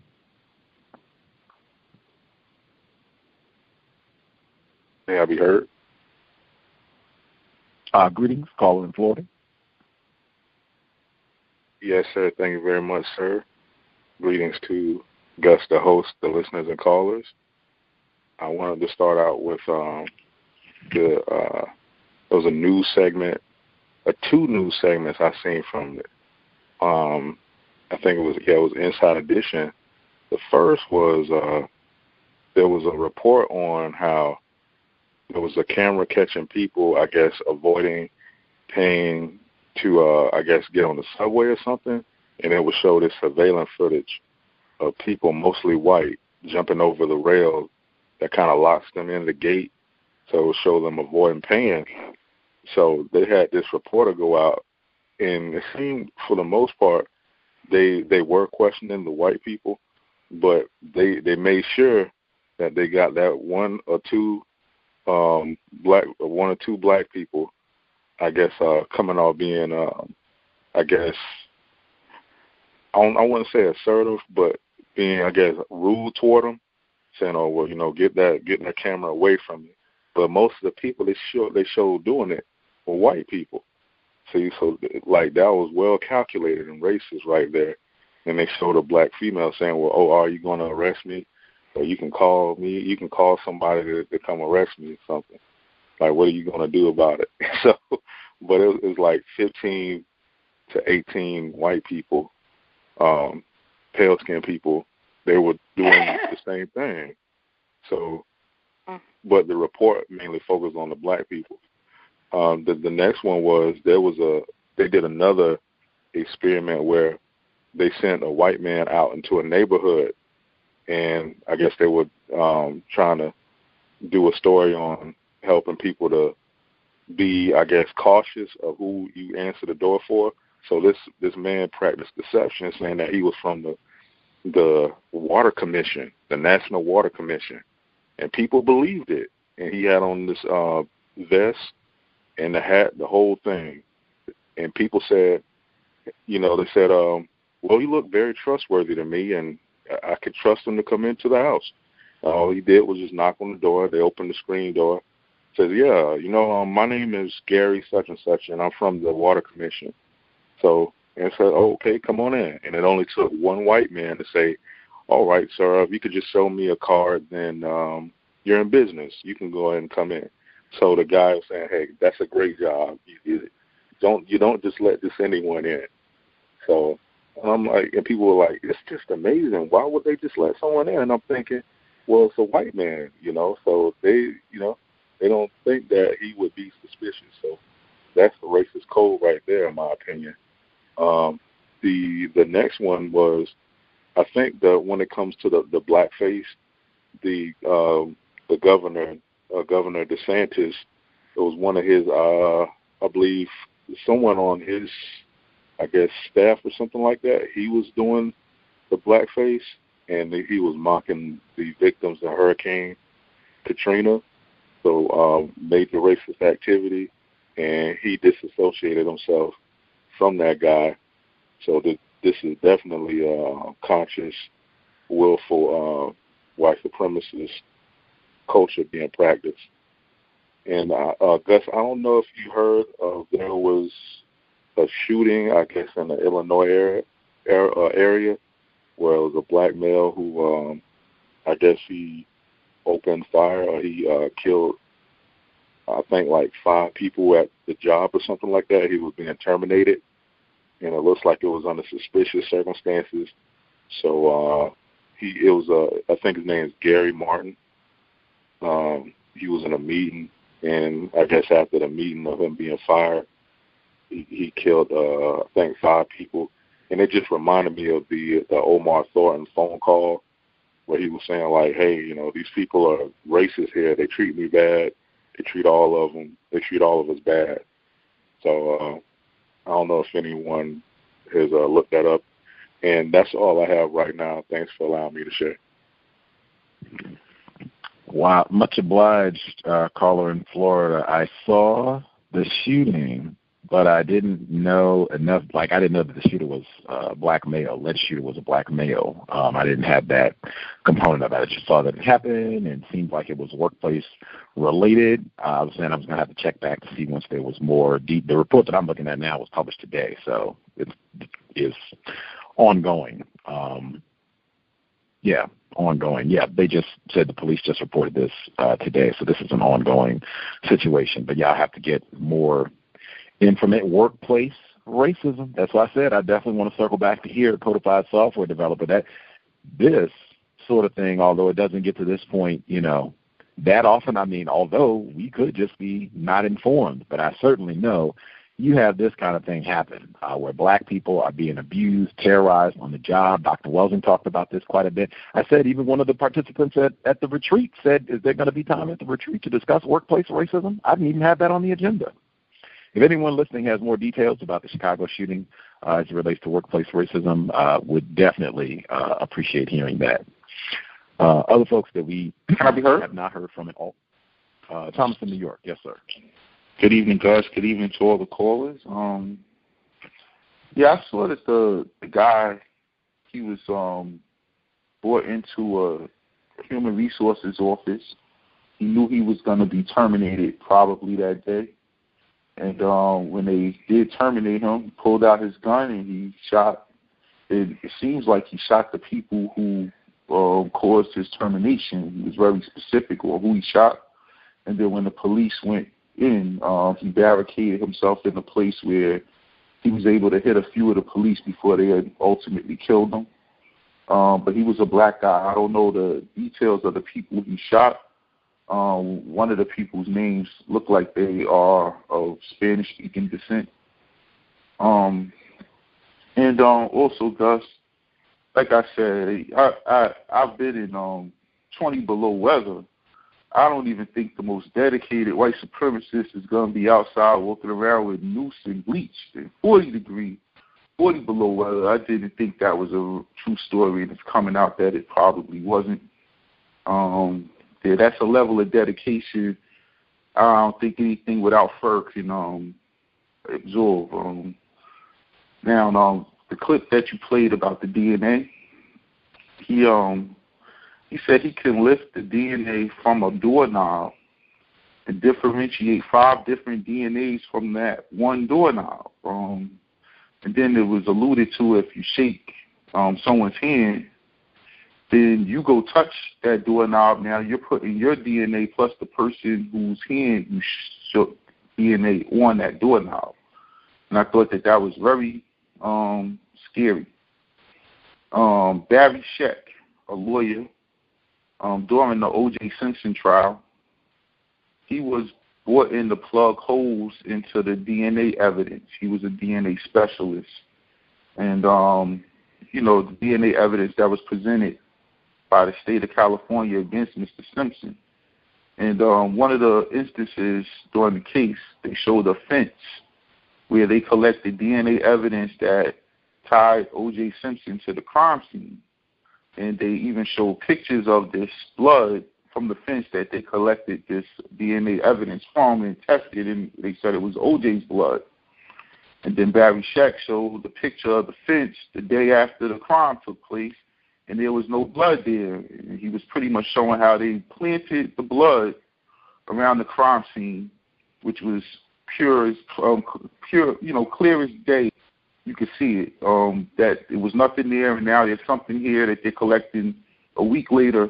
How did that get there? And you know, OJ was missing blood. It was a lot of things, but now the cops can um, rub your hand while they cuff you, and then touch something that links you to a crime scene. Um, I think that that's um, very scary.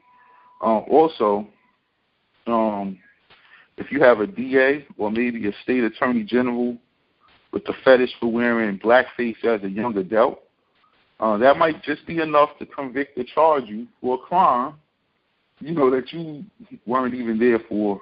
Uh, well, you, you know, his DNA was on that doorknob, and um, and there's so many ways it could get there. I think it's very scary. Um, the Kushner family, they recently purchased the building that I live in. Um, these um zones. The first zones were set up um in the late seventies, but to target black people in the nineties. Um under Bill Clinton he used the ten thirty one tax code and it opened up the the door for whites to come into um black areas and buy up um property and it was all under the guise of it's a high crime area. So these were the areas they wanted to invest in um, for pennies on a dollar, of course. Um, and because the banks kept the property values low, um, it opened up our ghettos to gentrification, and that's what we're seeing now. Now, um, it's it's all a, a scheme because Jersey City, where I grew up at, uh, regardless of where you reside, you live five to, you have a five to ten a five to twenty minute commute by train, car, boat, bus to New York City's financial district, um, where a lot of jobs are. Um, low property values were based on crime rates, not the actual property value. You know how much that is to live that close to the city. You know, but they're keeping your property value low based off of crime rates. And as soon as the white people come in, the property values goes up. You know, it, it's pretty much what they did. So um, I've been getting a lot of information on this this um, new um, zone that they're they're pushing, and because um, my company, the um, accounting firm I work for, they're selling this to their clients um, as an investment, you know, and, and they're doing the taxes for it and everything. Um, and I asked one of them about it, and he was talking about it in a very positive way, and I asked, well, what would it do to black people? And he says, well, um, have you heard of the 1031? I said, of course. He said, well, compared to the 1031, this will be the 1031 on steroids. He says it, it won't be gentrification; it'll just be, um, it, you know, just everyone has to go. Um, a company called Cadre, C A R, I mean C A D R E. This is owned by Jared Kushner. This is a technology company that millionaires are using to invest in black areas in bulk to buy up these empowerment, all under the guise of these empowerment zones.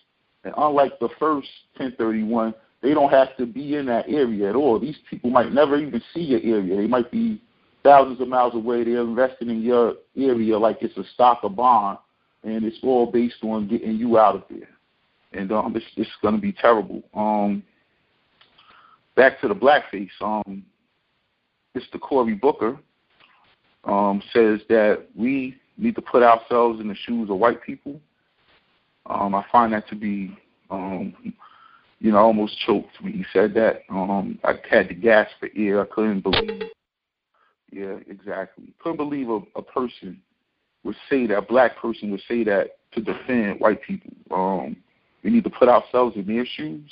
Uh, terrible. Um, a young basketball player, a star basketball player in Milwaukee. I'm glad Rob got out of there. Um, Jalen Johnson, he took a picture on probably posted it on Facebook or Twitter or whatever, and he had an acne mask on his face, and um, they he was playing in a game, and the opposing team they all took that picture to kind of put it in black and white, so it looked like it's blackface, and they all made life size posters of this picture. Well, um, poster size, you know, they blew it up to poster size, and when he went to shoot free throws they um stood there and they waved this um this poster around and um I thought that was terrible. Um but it just shows how these people are. Um he has a black parent but I mean and a white parent, so he's mixed. But um his parents were of course very upset about it and they thought it was a racist act, which of course it was.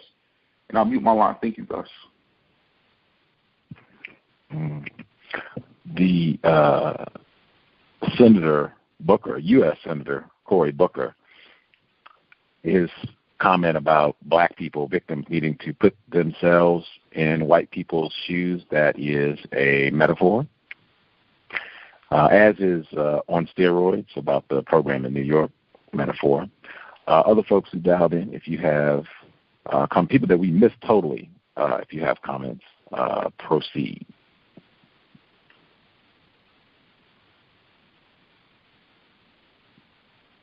Can I be? Yes, sir. Greetings, uh, Henry in Chicago. Uh, greetings, Gus, and uh, greetings to all the uh, callers and listeners. Uh, I wanted to uh, comment on the uh, the show that you had on Tuesday, Dr. Rudy Latham. Um, it was a very interesting show. I wish I was I, I caught it on the archives because I couldn't catch the the live show on Tuesday, but lots of great information uh, on that show.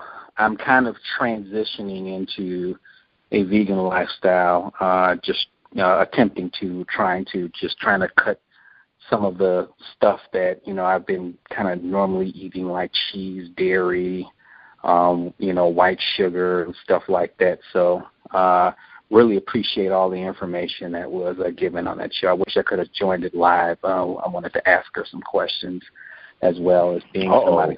Since you brought up food, uh, what what did you eat today, Henry in Chicago? Oh well, um, I had a I had a salad. Um, uh, this morning uh, I had some water. I did have some some coffee. Um, so I'm I'm trying to transition. So uh, I'm not saying that I've fully fully done vegan, but you know, little by little, I can I can cut certain foods out. So uh, I've I've I've had I've had two bowls of salad today. So, uh, but I did have coffee today, uh, and I had a banana nut bread. So you know, I can't can't say I fully transitioned, but. um, as far as uh, the Aurora shooter, uh, from you know uh, the the guy they identified non-white black male, um, I think his name is Gary Martin. Um, what's what's interesting about that that particular case is uh, they're bringing up a lot of his criminal record and criminal uh, activities in the past. Uh, apparently he has some sort of um, some restraining order put against him. Uh, he also uh, had his uh, firearm uh, uh, license revoked, but basically nobody from you know law enforcement uh, you know told him to turn in his gun when his uh, when his uh, firearm card was uh, revoked. Apparently, there was some incident in Mississippi where he was accused of some sort of robbery or something like that. Now, working on the job for 15 years at this particular manufacturing company in Aurora, which, from my understanding, pays you know pretty decent. You know, it, it's like he has this long record, and he worked on that job for 15 years and it just kind of find it, you know, a little weird that they would let him on, you know, work on this job for 15 years like that, uh, with you know, with his fire car card arm being revoked because of a past incident. Because, you know, uh, you know, unfortunately for you know for us now white black people, anytime we have one particular legal discrepancy, uh, it could be a traffic stop. Uh, you know, uh, chances of getting a job or even keeping a job, you know, gets very slim. Uh, or you know, we we might not get the job because you know we might have bad credit or something like that. So, uh, kind of find it interesting. Now, I'm not going to say it didn't happen. You know, I'm not uh, doing a conspiracy, but you know, it's just interesting the way his record is coming out. You know, after this particular shooting. So, uh, that's uh, that's all I have for now. I mean, my mind. Much obliged, Henry in Chicago. So glad to hear we got some salads in there, raw vegetables, always great. Uh, keep up, keep it up with the transition. Hopefully, we can get Dr. Uh, Lathan back on the program. I thought she had uh, excellent information as well. Plant-based meals at the Cows Yoga Retreat. Other folks that we had not heard from at all.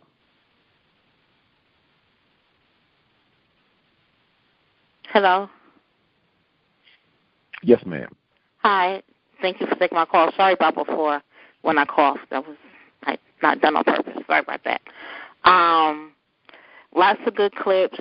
Just the contrast. Last week you had, I believe it was last week, you had the clip about the educator who passed away um, early in her life, not late, early in her life, and they talked about how wonderful she was in the beginning. By then, by the end of it, she was sounded like an idiot uh, incompetent idiot who couldn't get her job done.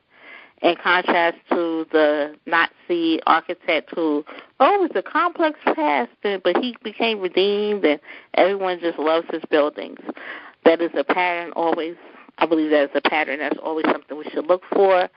Um, at the end of the book that was read during the book club, the word one of the words used was cupidity. Cupidity, like I guess you know Cupid, which I I said, well, let me look that up. You know, especially it being quote unquote Valentine's Day that day, and it means greed for money or possessions, which makes sense in the context of the word. So I think we should be, if you do sell, quote unquote celebrate that day, know that you may be quote unquote celebrating greed.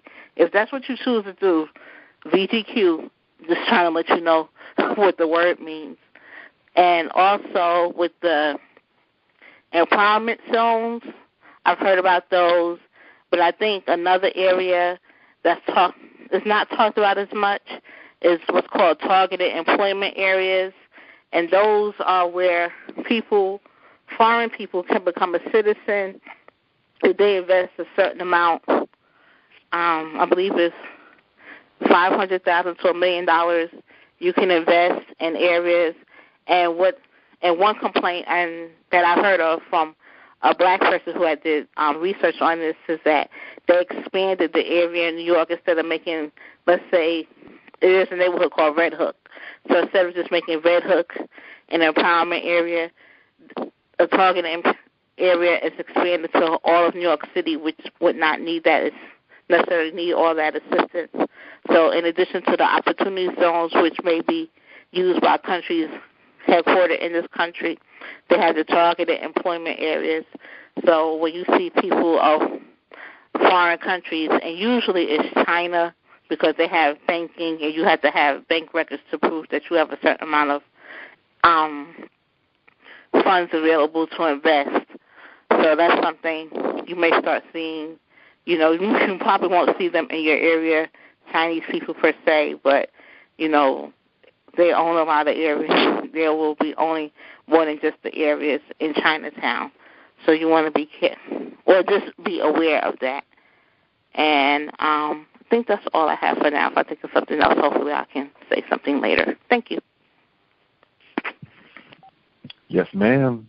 Cupidity. Looking up the words while reading. Excellent habit. I encourage folks to do that uh, really make sure you maximize your learning experience as you read. Dr. Welsing, reading is more important than watching television.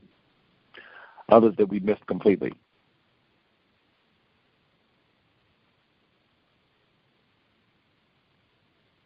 Oh, and while folks that was Superintendent Michelle King, who passed away at 57. Uh, that was discussed last week, where they started off and oh yeah, it's so sad that Miss King died, and then the rest was yeah, she wasn't very good, and couldn't do this couldn't. Uh, that was Michelle King, died at 57. That is the stress, workplace stress of racism, white supremacy. Other folks that we missed completely.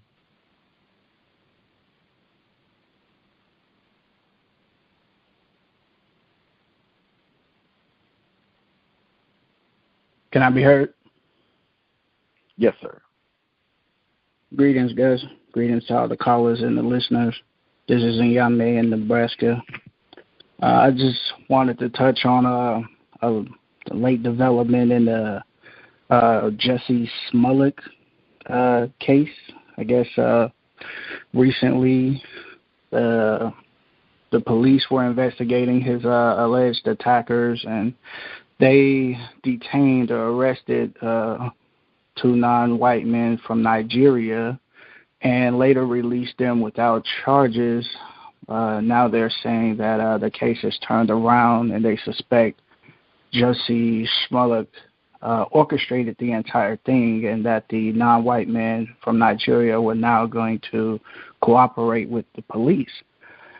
Um, this this case actually it it reminds me of something that actually happened here in Nebraska years ago, where a uh, white woman who identified herself as a lesbian, um, she alleged that she was attacked in her home by three masked men who stripped her uh, naked, uh, tied her with zip ties, and carved uh, homophobic slurs into her skin. And it turned out she'd orchestrated the entire thing, uh, I guess, to bring more attention to uh, hate crimes against uh, so-called uh, homosexuals. And um, with the Jussie Smollett case, I, I'm not sure if it's related to workplace racism or not. Um, the Fox uh, network released a statement uh, yesterday, or the day before yesterday, um, responding to uh, speculations that he was about to be let go from the show and they was going to kill off his character, but Fox denied that. So um, yeah, I'm just interested to see how this is going to play out and how racists may use this situation to discredit further claims of racism by other victims of uh, racism. Uh, that's that's all I wanted to touch on. Thanks for letting me share. I'm mute my line. Sure. Much obliged, sir. The people that were following that case uh, did the victim in that case, I mispronounce his name. I'm a victim. The star of Empire. Uh, did the evidence come out that this may have been a fabrication? Was that after he did his interview with Robin Roberts this week or before? Or maybe they, people didn't see that.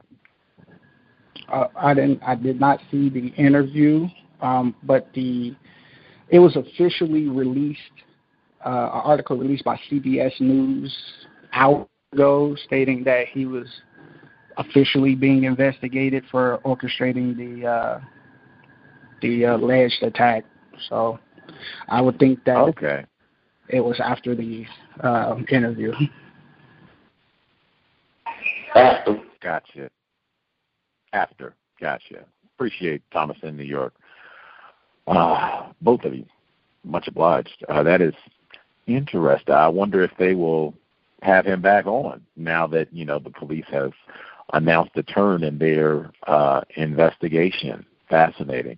I remember Thomas in New York last week when he raised his suspicion. I said, "Seems logical to me," uh, and uh, stick by the same thing that I said. I do think uh, in a system of racism, white supremacy, if a black person reports that they have been a victim of racism until there's evidence that they're not telling the truth, they should get the benefit of the doubt. Also, I think that's logical. System of racism. Uh, other folks uh, that we missed completely.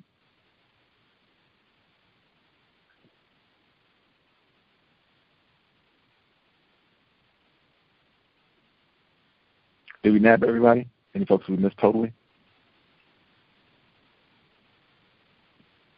I will assume we got everyone for the time being. Star six one if you have a hand up and have not commented, think you have a comment question you want to uh, get in uh, before we get ready to wrap up. We should have uh, I don't know have started uh, 30 minutes or so somewhere. I'll try and compensate for the late start, so we should have time if you have a comment. But do not lollygag.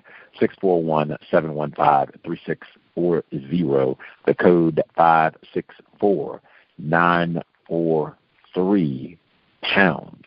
Press star six one if you would like to participate. Uh, let's see. Codified software developer, did you want to give us the workplace racism update?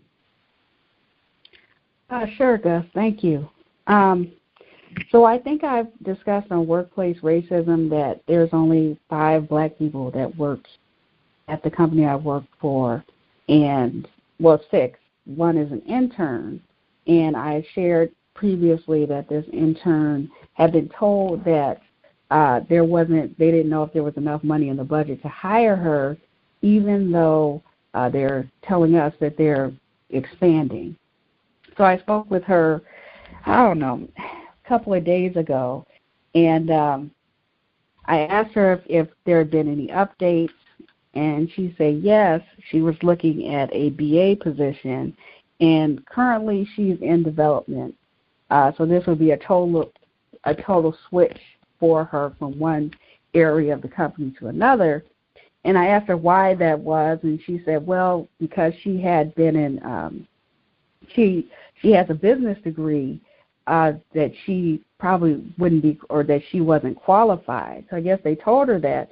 And I said, well, you know, uh, there are many people who work in development as developers who have business degrees, including some of the development managers who started as developers. And um, she looked very shocked. And so I'm I'm getting the feeling that I don't know this this young lady. Uh, they're giving her the runaround. They're making her reapply for the job where I know that interns they've had before they've just offered them a job. So I don't know if she um, if she's going to receive a job or not.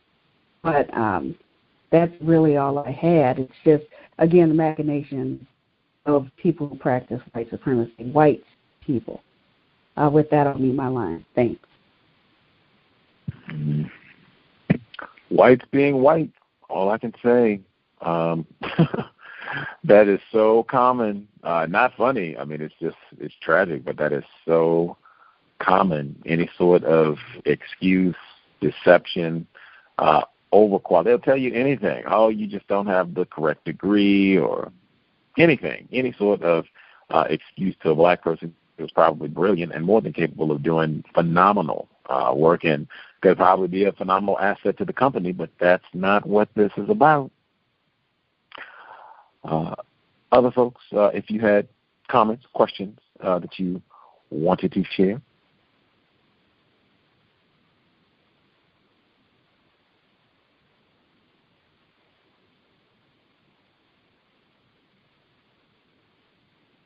Do we have any other folks who saw or have more, I guess, current information on the shooting in Chicago? Because that was something, as I said, I saw it, but I didn't have, at least the earlier reports that I saw, they didn't have any uh, details about racial classification. So knowing that the shooter apparently is a black person, uh, did anybody else uh, get, I guess, more details on that?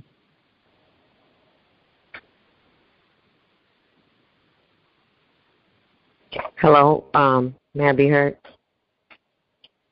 Yes, ma'am. Irie, Louisiana. Um, I don't have any other details on that, but it made me think of this. Um, when I was visiting up here um, last year, uh, I passed the um, what is that? The Crowne Plaza Hotel, and there were several, um, a lot of non-white females out dressed in purple and I was like, what's going on? I read the sign, and the signs were like, justice for Kenneka. We demand a proper investigation. And so, what I wanted to ask um, to the listeners, um, if anybody has updates on that, because um, you know that was really that w- that was something really shocking that occurred. Um, I, I know a lot of people um, speculated. I have friends that live in Chicago. They speculated that it was also a part of Oregon, Oregon, excuse me, harvesting by um, some company they claim isn't too far from the hotel, and there's probably some conspiracy. So I'd like to know if anybody has updates on that. And I'll, I'll mute my line. Thank you. Oh wait, one other thing. There's a um a bill um that they're attempting to pass into law um R eight I'm sorry HR two two eight two, and it's uh, basically a hate crime um bill that I read it a little bit. It's basically saying even if you call a gay person a name that you could be charged with a hate crime, let alone beating them up. And so this was introduced, I can't remember when, but I know Miss Harris is uh, one of the people that's pushing for it to get passed. And I know she made commentary on Mr. Smollett's attack saying that it was a modern day lynching. So I'm really, at this point, hoping and praying that it wasn't staged because in, it, it'll just take all the validity away from any future lynchings that occur if, you know, God forbid that they would, but if so, you know, that would be uh, very, very bad for um, us. And I'll mute my line. Good night, everyone. Thank you. Thank you, Gus. What was the name of the uh, female that you wanted us to investigate or share? If people had more information. Kenneka Jenkins. Kamika Jenkins. Yes. That's Kamika Jenkins. So I don't know if you know Gus, but basically she was found in the freezer of the hotel. Um, she attended a party with some friends, and um, I think uh, they said they drugged her up or something. There's video of her um, walking up and down the halls, looking disoriented, no shoes on, and then the next thing they know, um, uh, a day later or so, they found her in the in the freezer. So foul play. It's definitely foul play. Yeah. Oh, non-white. This is non-white black female. I thought this was like a recent. This is from a while. Okay, I this was from a while ago. So many incidents of black people being killed and you know murdered in a variety uh, of different ways. I thought this was a somebody recent that had been killed or something happened to him. Uh, Miss uh, Kenneka Jenkins. I wasn't even. I didn't even hear the name correctly. Kenneka Jenkins. My apologies. Uh, did if folks had uh, commentary uh, on that, or if they had other uh, comments, questions Can I be they wanted to share, comments in New York. Yes, um, I remember that case, and the only thing that really stood out to me um, was there was video footage of her, and um, you could see that it had been altered. Um, it was parts that were like cut and then re-edited. You know, she's in a different place. What happened in that span of time um, is pretty much what it, what I kept thinking about it. But I haven't heard any updates on. it. I think that the city of Chicago closed that case. Um, either way, the um, and she just named the the number um, HJ twenty something. Um, it, it's going to give um, homosexuals civil rights, um, and you know this is one of the things that I've always said was going to be terrible. Is I mean, because with the gay men, um, white men, gay white men, have not been had their civil rights violated. Um, they have not been um, unable to um, acquire certain things, unable to um, leave behind certain things. They they have been very much um, a part of the system of white supremacy, just as much as straight white men. And I think it's terrible that somehow now they apply to get the same um, equal opportunity rights that were given to people who were systematically um, left behind. That that to me is terrible. I mean, most of these CEOs of these corporations are gay, white men. You know, it's not like they're being kept from um, moving up in life. Haven't been here hundreds of years and still at the same, um, you know, point that they were when they were freed. I mean, they they've always been free. I don't. I totally disagree with it, um, and it's terrible. Uh, also, what they're doing to that um, congresswoman, as far as you know, the the Jews, um, she submitted a comment and they they want her to apologize and all of that. They also passed a law in Congress which makes it illegal for people to say anything negative about the state of Israel. That can get you in trouble, um, and I think that's terrible because if in crimes against a group of people, and if you say something about it, now you can be um, ostracized and maybe lose your job. Um, so um, this is just how they're they're doing things. No one gets in trouble for whatever they do to us, you know. Um, and um, another thing I wanted to say, the clip you played, and I thought that someone made a great point, um, where they talked about the Nazi and all the great things he did. Forget about the crimes he committed. You know, he's white. We'll forgive him you know, and we'll name buildings after him, and we'll let him come here and teach in schools, and you know that's just how they do. Um, we never get forgiven for anything we've done. Um, we always have to forgive white people. We always, we always have to put ourselves in, you know, a position where we're thinking like white people would be thinking. Um, uh, and of course, um, the way they're thinking is white privilege. Um, but what was the term the guy used on the show, Gus? Um, man, oh man, it, it, it skipped my brain. Uh, the white man we had on, you had on as a guest earlier this week. Man, he had a good term. Um, Mr. Rogan. Mr. Rogan, yeah, um, Virginia, who um he didn't see any problem with someone with a Klan outfit holding public office, not at all. Man, he had a term that described pretty much white privilege it was a it was a it was it was a man. Um. Anyway, they come up with these terms. It doesn't describe the, the situation at all. I'm gonna mute my line, guys, because I'm I'm lost now. trying to think of this word now. That that's um man. What was the name of that term? That you have to remember. I feel like he he did. I I was trying to think back because I feel like he did use quite a few. uh words to obfuscate. Uh, I was trying to think back uh, to because I feel like I repeated uh, one of the ones that he used uh, to, you know, get away from the truth of the matter. Uh, yeah, I have to think back. I think. The last Sunday seems like years uh, have passed since Sunday, but Mr. Grogan should be in the archives talking about the whole uh, fiasco in uh, Virginia.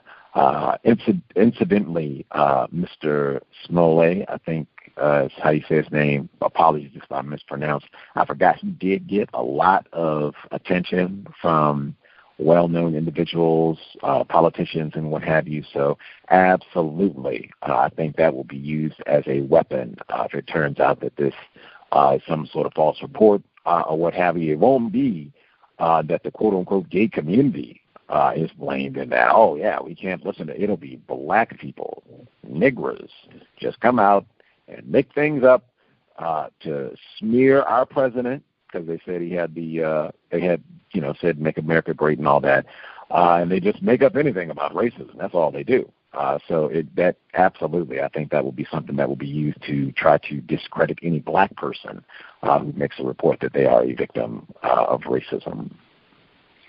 Uh, other folks, uh, if you have comments, questions. Hello. Yes, ma'am. Hi, thanks for taking my call again. Um, the Miss Jenkins, the last I heard, the hotel settled with her, with her family, for I guess some amount, but didn't claim liability. You know, they always do that. That's the last I heard about it. Um, but I guess in, I guess expected, but sad, or not sad, or sad news. Um, when you put out, I guess, the challenge to find a book about positive positive images of of black men, I thought I had found it. I was really excited. It's it's a lie. It's called Men We Cherish. It was edited by a black woman, Brooke, Brooke Stephens. She's changed her name to some, I don't know, maybe some African or Muslim name. Um, but when she when she edited this, in ni- around 1996, 1997. And it says, Men we cherish African American women praise the men in their lives. I was real excited. I was like, I found it, yay. Um, it's, it's a lie. Because even in the pref- in the preface, this is the paragraph. Now again, the book is called "Men We Cherish: African American Women Praise the Men in Their Lives." That's the name. On the front cover, available at libraries, at a lot of places. I got it in the library here. This paragraph. The portraits here are not always flattering, and few, if any, fall into the quote unquote father knows best romanticized image of white fatherhood that television offered us in the 50s. Yet it is a valid perspective because it is written by the people who know these men best, the women who have been loved by them and have shared their struggle to achieve comfortable, respectable lives, and who have endured the same denigrating experiences of racism. These are the memories of the daughters, wives, sisters, mothers, and best friends who have been influenced by their presence. I'm like, what'd you write the book for then? I'm looking for all happy. That's what I'm looking for. It says praise. It's supposed to. I'm looking for flattery. Isn't that what praise does? Maybe I don't. I mean, I'm not a wordsmith, but I thought flattering was praise and all that. And then they have some some women, a couple that I have heard of. Bebe Moore Campbell, I know that is, I would say, a somewhat popular author and the Delany sisters, and I think a lot of people may have heard about them. Some of these other people I've never heard of, but that's a, I was I was upset. I was lied to. I was led astray. The library land. I didn't land on the library. The library landed on me. oh man. Woo. Wow, that is uh I'm sorry you were led astray uh, in the library. That that can especially happen if you are looking for a book that has something positive to say about black people. Apparently, especially black males. It's like, woo, you can be set up for disappointment in all kinds of ways. In fact, that that is seeming like the suspicion one to me. Anybody comes and says, "Oh, I got a book about how much I love black males." Whoa, whoa, whoa, whoa, whoa. And I Slow read, down and let I'm sorry. I read one of the stories because it's supposed to be just a collection of little short stories. And the one man, the best thing he could do was this particular story. The best thing about him was he was able to play the piano by ear. He had divorced his wife, was separated from the kids. They weren't his kids, but he still loved the kids. And he came and ate dinner with them. The best thing was he could play piano by ear. I was like, this is ridiculous.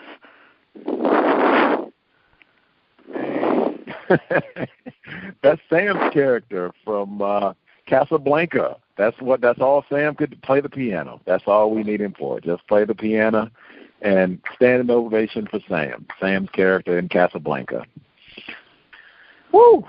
Uh if if, if anyone does find a better book that would be Grant, I did make that comment about the Seattle Public Library, or at least the Capitol Hill branch. They uh, had a display for Black History Month, and they had 15 books for the display in the very front of the library. This is the first thing that you see when you enter the library.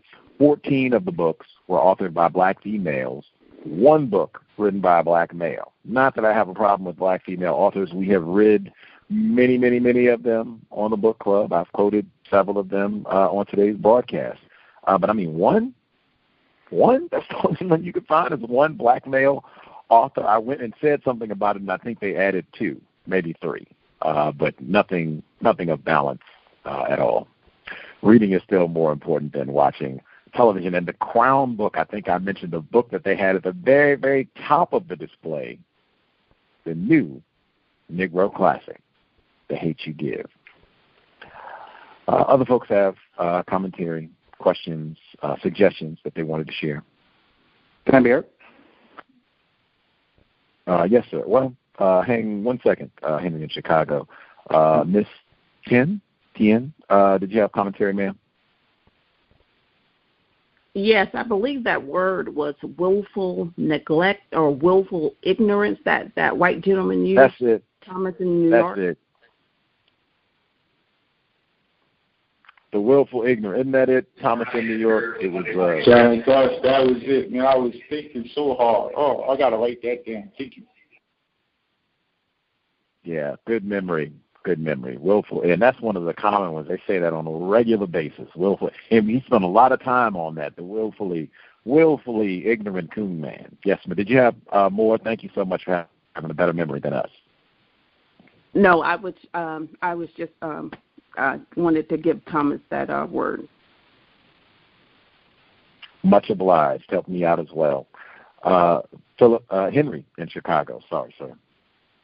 Oh, oh, no problem. Um, just wanted to uh, first uh, uh, uh, wish everybody, uh, including you guys, uh, safe travels to Virginia. Hope everybody gets there safely, have a productive time there, and get back safely as well. In in regards to the Kenneka Jennings, Jenkins case, I, I wasn't sure if that case was settled as the previous female caller had said. I, I may be wrong, because I knew the last I, I heard about it was the family was suing the hotel for fifty million dollars, and I wasn't sure. It, maybe I might have missed it, but I didn't read anything in regards to it being actually settled. So, but I know there was a lawsuit of fifty million dollars against the hotel um, the uh, the place where Kenneka Jenkins uh, had had died. So um, uh, that's uh, that's all I wanted to add. I mean, my line.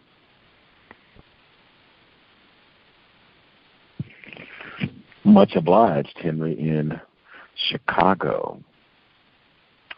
Uh, see, we have, no, it's hard to gauge. Let's say 10 minutes left in the broadcast. Uh, again, we will not be here for workplace racism this week or the book club. And we have a new book. We just finished Incidents in the Life of a Slave Girl uh, this past week. All done. Glad I read that book. Uh, glad I read that book. Uh, but we'll be moving on. Uh, new book, but we'll be starting it a week from Thursday.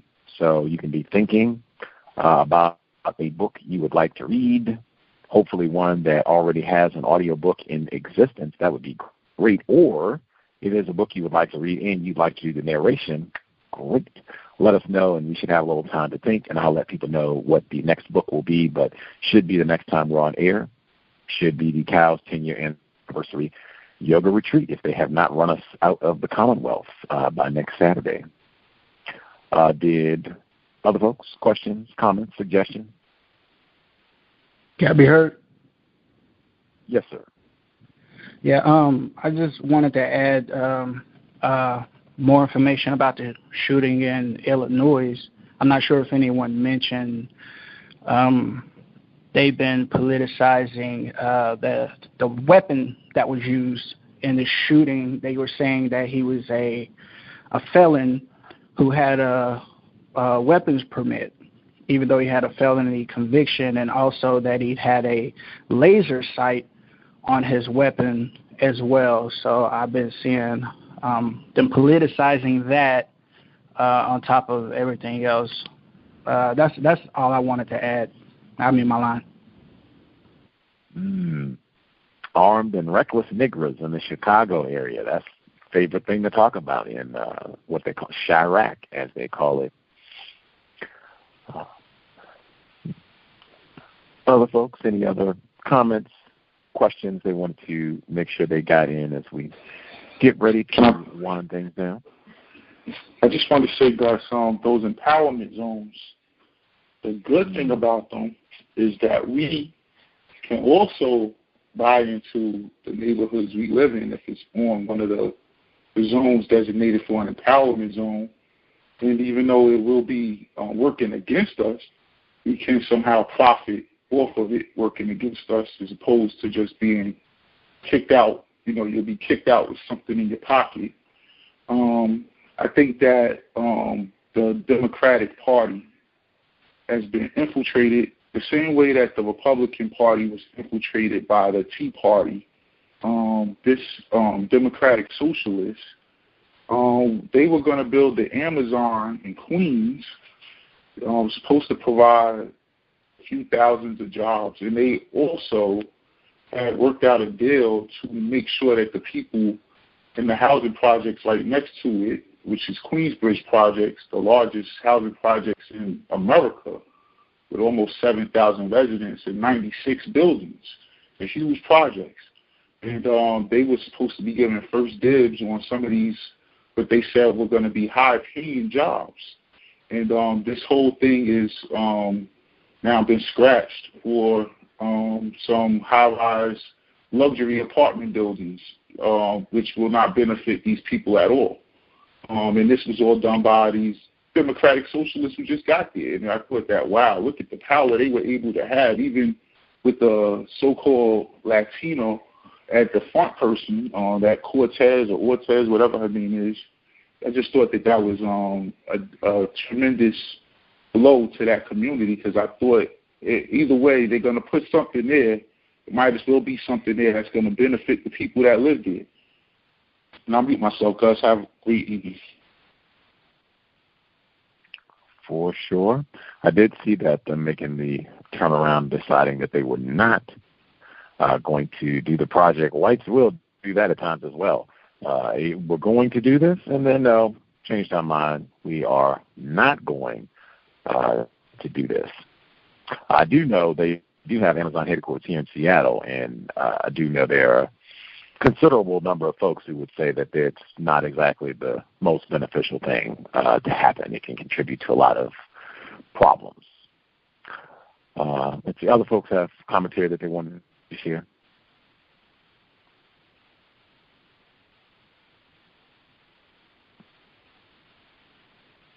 Part of the sprawl, I think I saw an article recently. They were talking about uh, how to uh, build up your city and to not do it the way that Seattle did, and uh, the Amazon headquarters was a part of that, and making it a really uh, a city that has a lot of high tech gadgetry and stuff, which Seattle does, uh, but it's also very expensive and difficult to live there. Particularly for non-white people, which for sure is Seattle. I think San Francisco. They said the same thing about that area. Moved lots of the niggers out of that area as well. They didn't have as many niggers here to begin with, and they still moved the small number that were here got moved out further south.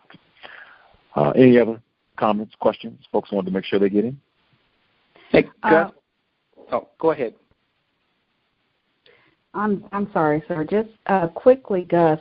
Uh, I know Thomas was just talking about the young basketball player here in uh, Milwaukee, Wisconsin.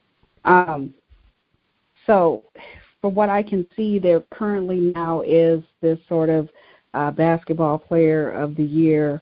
Um, there's this sort of uh, poll where you can vote, and he'll get some sort of prize or what have you. Whichever one is high, whichever high school basketball player wins this prize, and now there seems to be a, a huge push to give him this prize. I guess that's supposed to be consolation. Uh, he also got an apology for what it's worth. I'll mute my line. Thanks.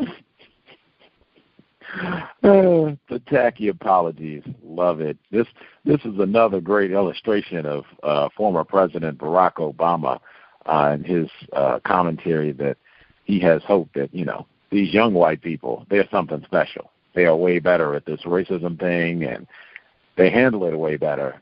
Yeah, VGQ for President Obama as well, but I don't know which whites he's seen. The ones I have seen, they look pretty familiar.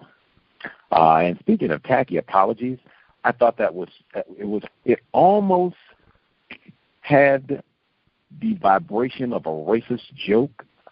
The Virginia legislator making this the week to apologize for the state's history of white supremacy, white terrorism, uh, in the middle of Black History Month, in the middle of the lieutenant governor, black male, uh, being accused of raping and sexual misconduct in the middle of the governor, Coon Man, not stepping down, blackface of the attorney general, just all of this, we want to pause and reflect on the number of niggers that we have lynched and hope that we do not find any more uh, lynching minstrel pictures in any of our state university yearbooks or other photographs uh, family scrap albums or anything else. But and if that is found, we will apologize for that. Uh, we'll just go ahead and do that now in case that's found, and so you get two apologies for the price of one. That's the way it sounded, like super, super borderline just racist joke to make that this like that's something they could have done a long, time ago? Had this been in the planning and you just decided to wait and do it at this time, at this moment?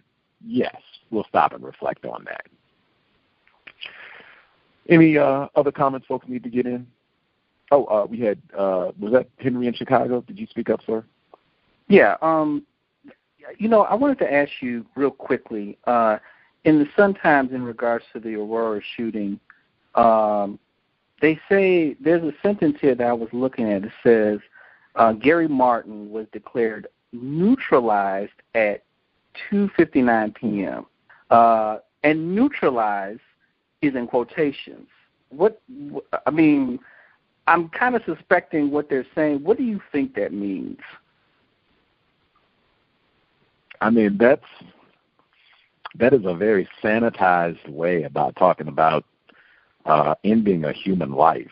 I mean, you generally don't use that term uh, neutralize. You know, that's that's a very removed way uh, of discussing uh, kill. Cause, I mean, he was shot and killed. You know, like that's mm-hmm. a very mm-hmm. different way than saying, "Oh yeah, I pulled out my nine millimeter and I blew his brains out." To say that we neutralized uh, the subject, the term uh, neutralize, render ineffective or harmless by applying an opposite force or effect. See, that's a very scientific definition. The next, uh, that's uh, disarm. The next one, now check this out. This is definition number four. A euphemistic way of saying kill or destroy, especially in a covert or military operation. Wow. Wow. That would be the language of racism, white supremacy, wartime language. And uh, he's supposed to be a civilian. I thought this was a civilian operation. Nope, wartime terms. And we find euphemistic ways of saying that we killed the Negro. Because the first definitions don't even imply lethal the youth use of lethal force. It's just rendering something ineffective, harmless. Not even a person necessarily. It could be an object, and we, you know, aren't really talking about people with niggers. So, you know,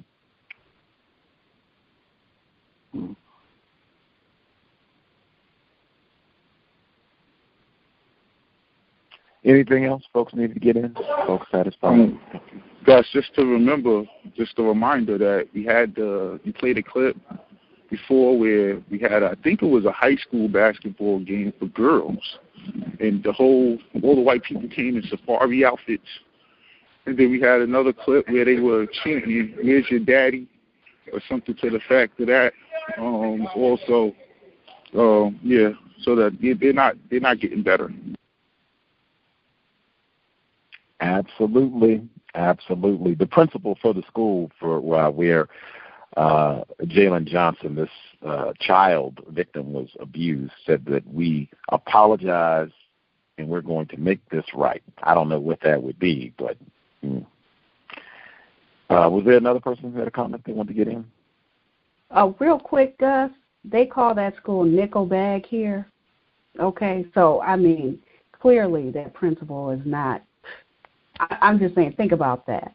It is a school that they call nickel bag. I'm pretty sure they don't care about language directed at black children. Well, right. Wisconsin, make it plain. the great state of Wisconsin. Thank goodness Rob uh, was able to escape. Wow. Mm, mm, mm. Uh, any other folks have comments that they wanted to get in?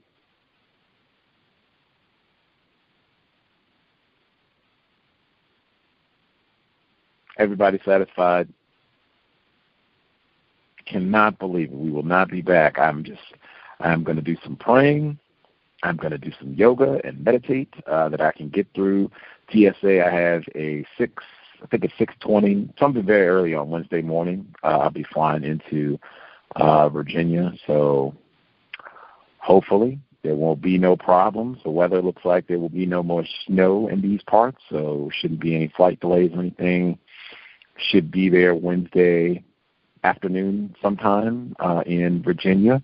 Uh, I'll try to post and let folks know that uh, I'm there safely, and then the retreat will start on Thursday. We should be on the air Saturday if we have Wi-Fi and all that. I think it should be there uh, for us to broadcast so that you all can hear uh, what has been going down at the retreat and see that we have been surviving and I hope practicing counter racism. So there hasn't been fisticuffs, conflict, anything of the nature, constructive investment of time and energy for at least it'll be three days by that point. So looking forward to it, hoping for safe travels for everyone, and uh, we'll let folks know once we have touched down in the comp Richmond. My goodness. Woo! Anyway, uh, thanks for your patience uh, for the folks this evening. Hopefully, we'll have no tech issues next weekend, and uh, we'll be on time, 9 p.m. Eastern. Uh, I don't think I have ever, in the 10 year history, this will be the first time doing a COWS broadcast on Eastern time. We have done Central before. In Wisconsin, no less, I forgot. We have done Central Time before, but first time doing a program on East Coast time. I hope we can survive the massive time difference.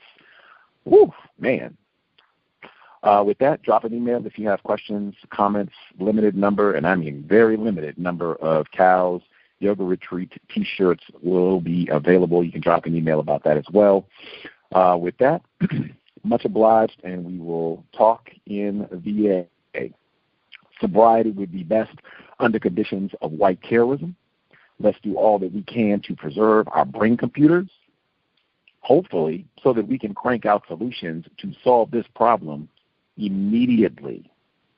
In addition to being sober, let's be buckled up every single time we are in a vehicle, passenger, or driver. Let's do all that we can to minimize contact with race soldiers, badge or no. Creator, we ask that you help us remain patient with other black people, victims of white supremacy.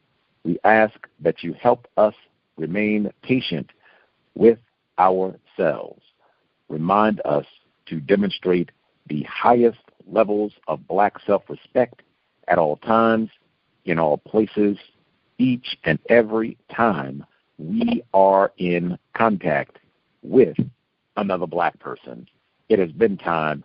Replace white supremacy with justice immediately. Cal signing out. Thanks all for tuning in. Nigga, you so brainwashed. I'm a victim, no brother. Problem. You're a victim. Man, I'm a victim of 400 years of conditioning. Shut up.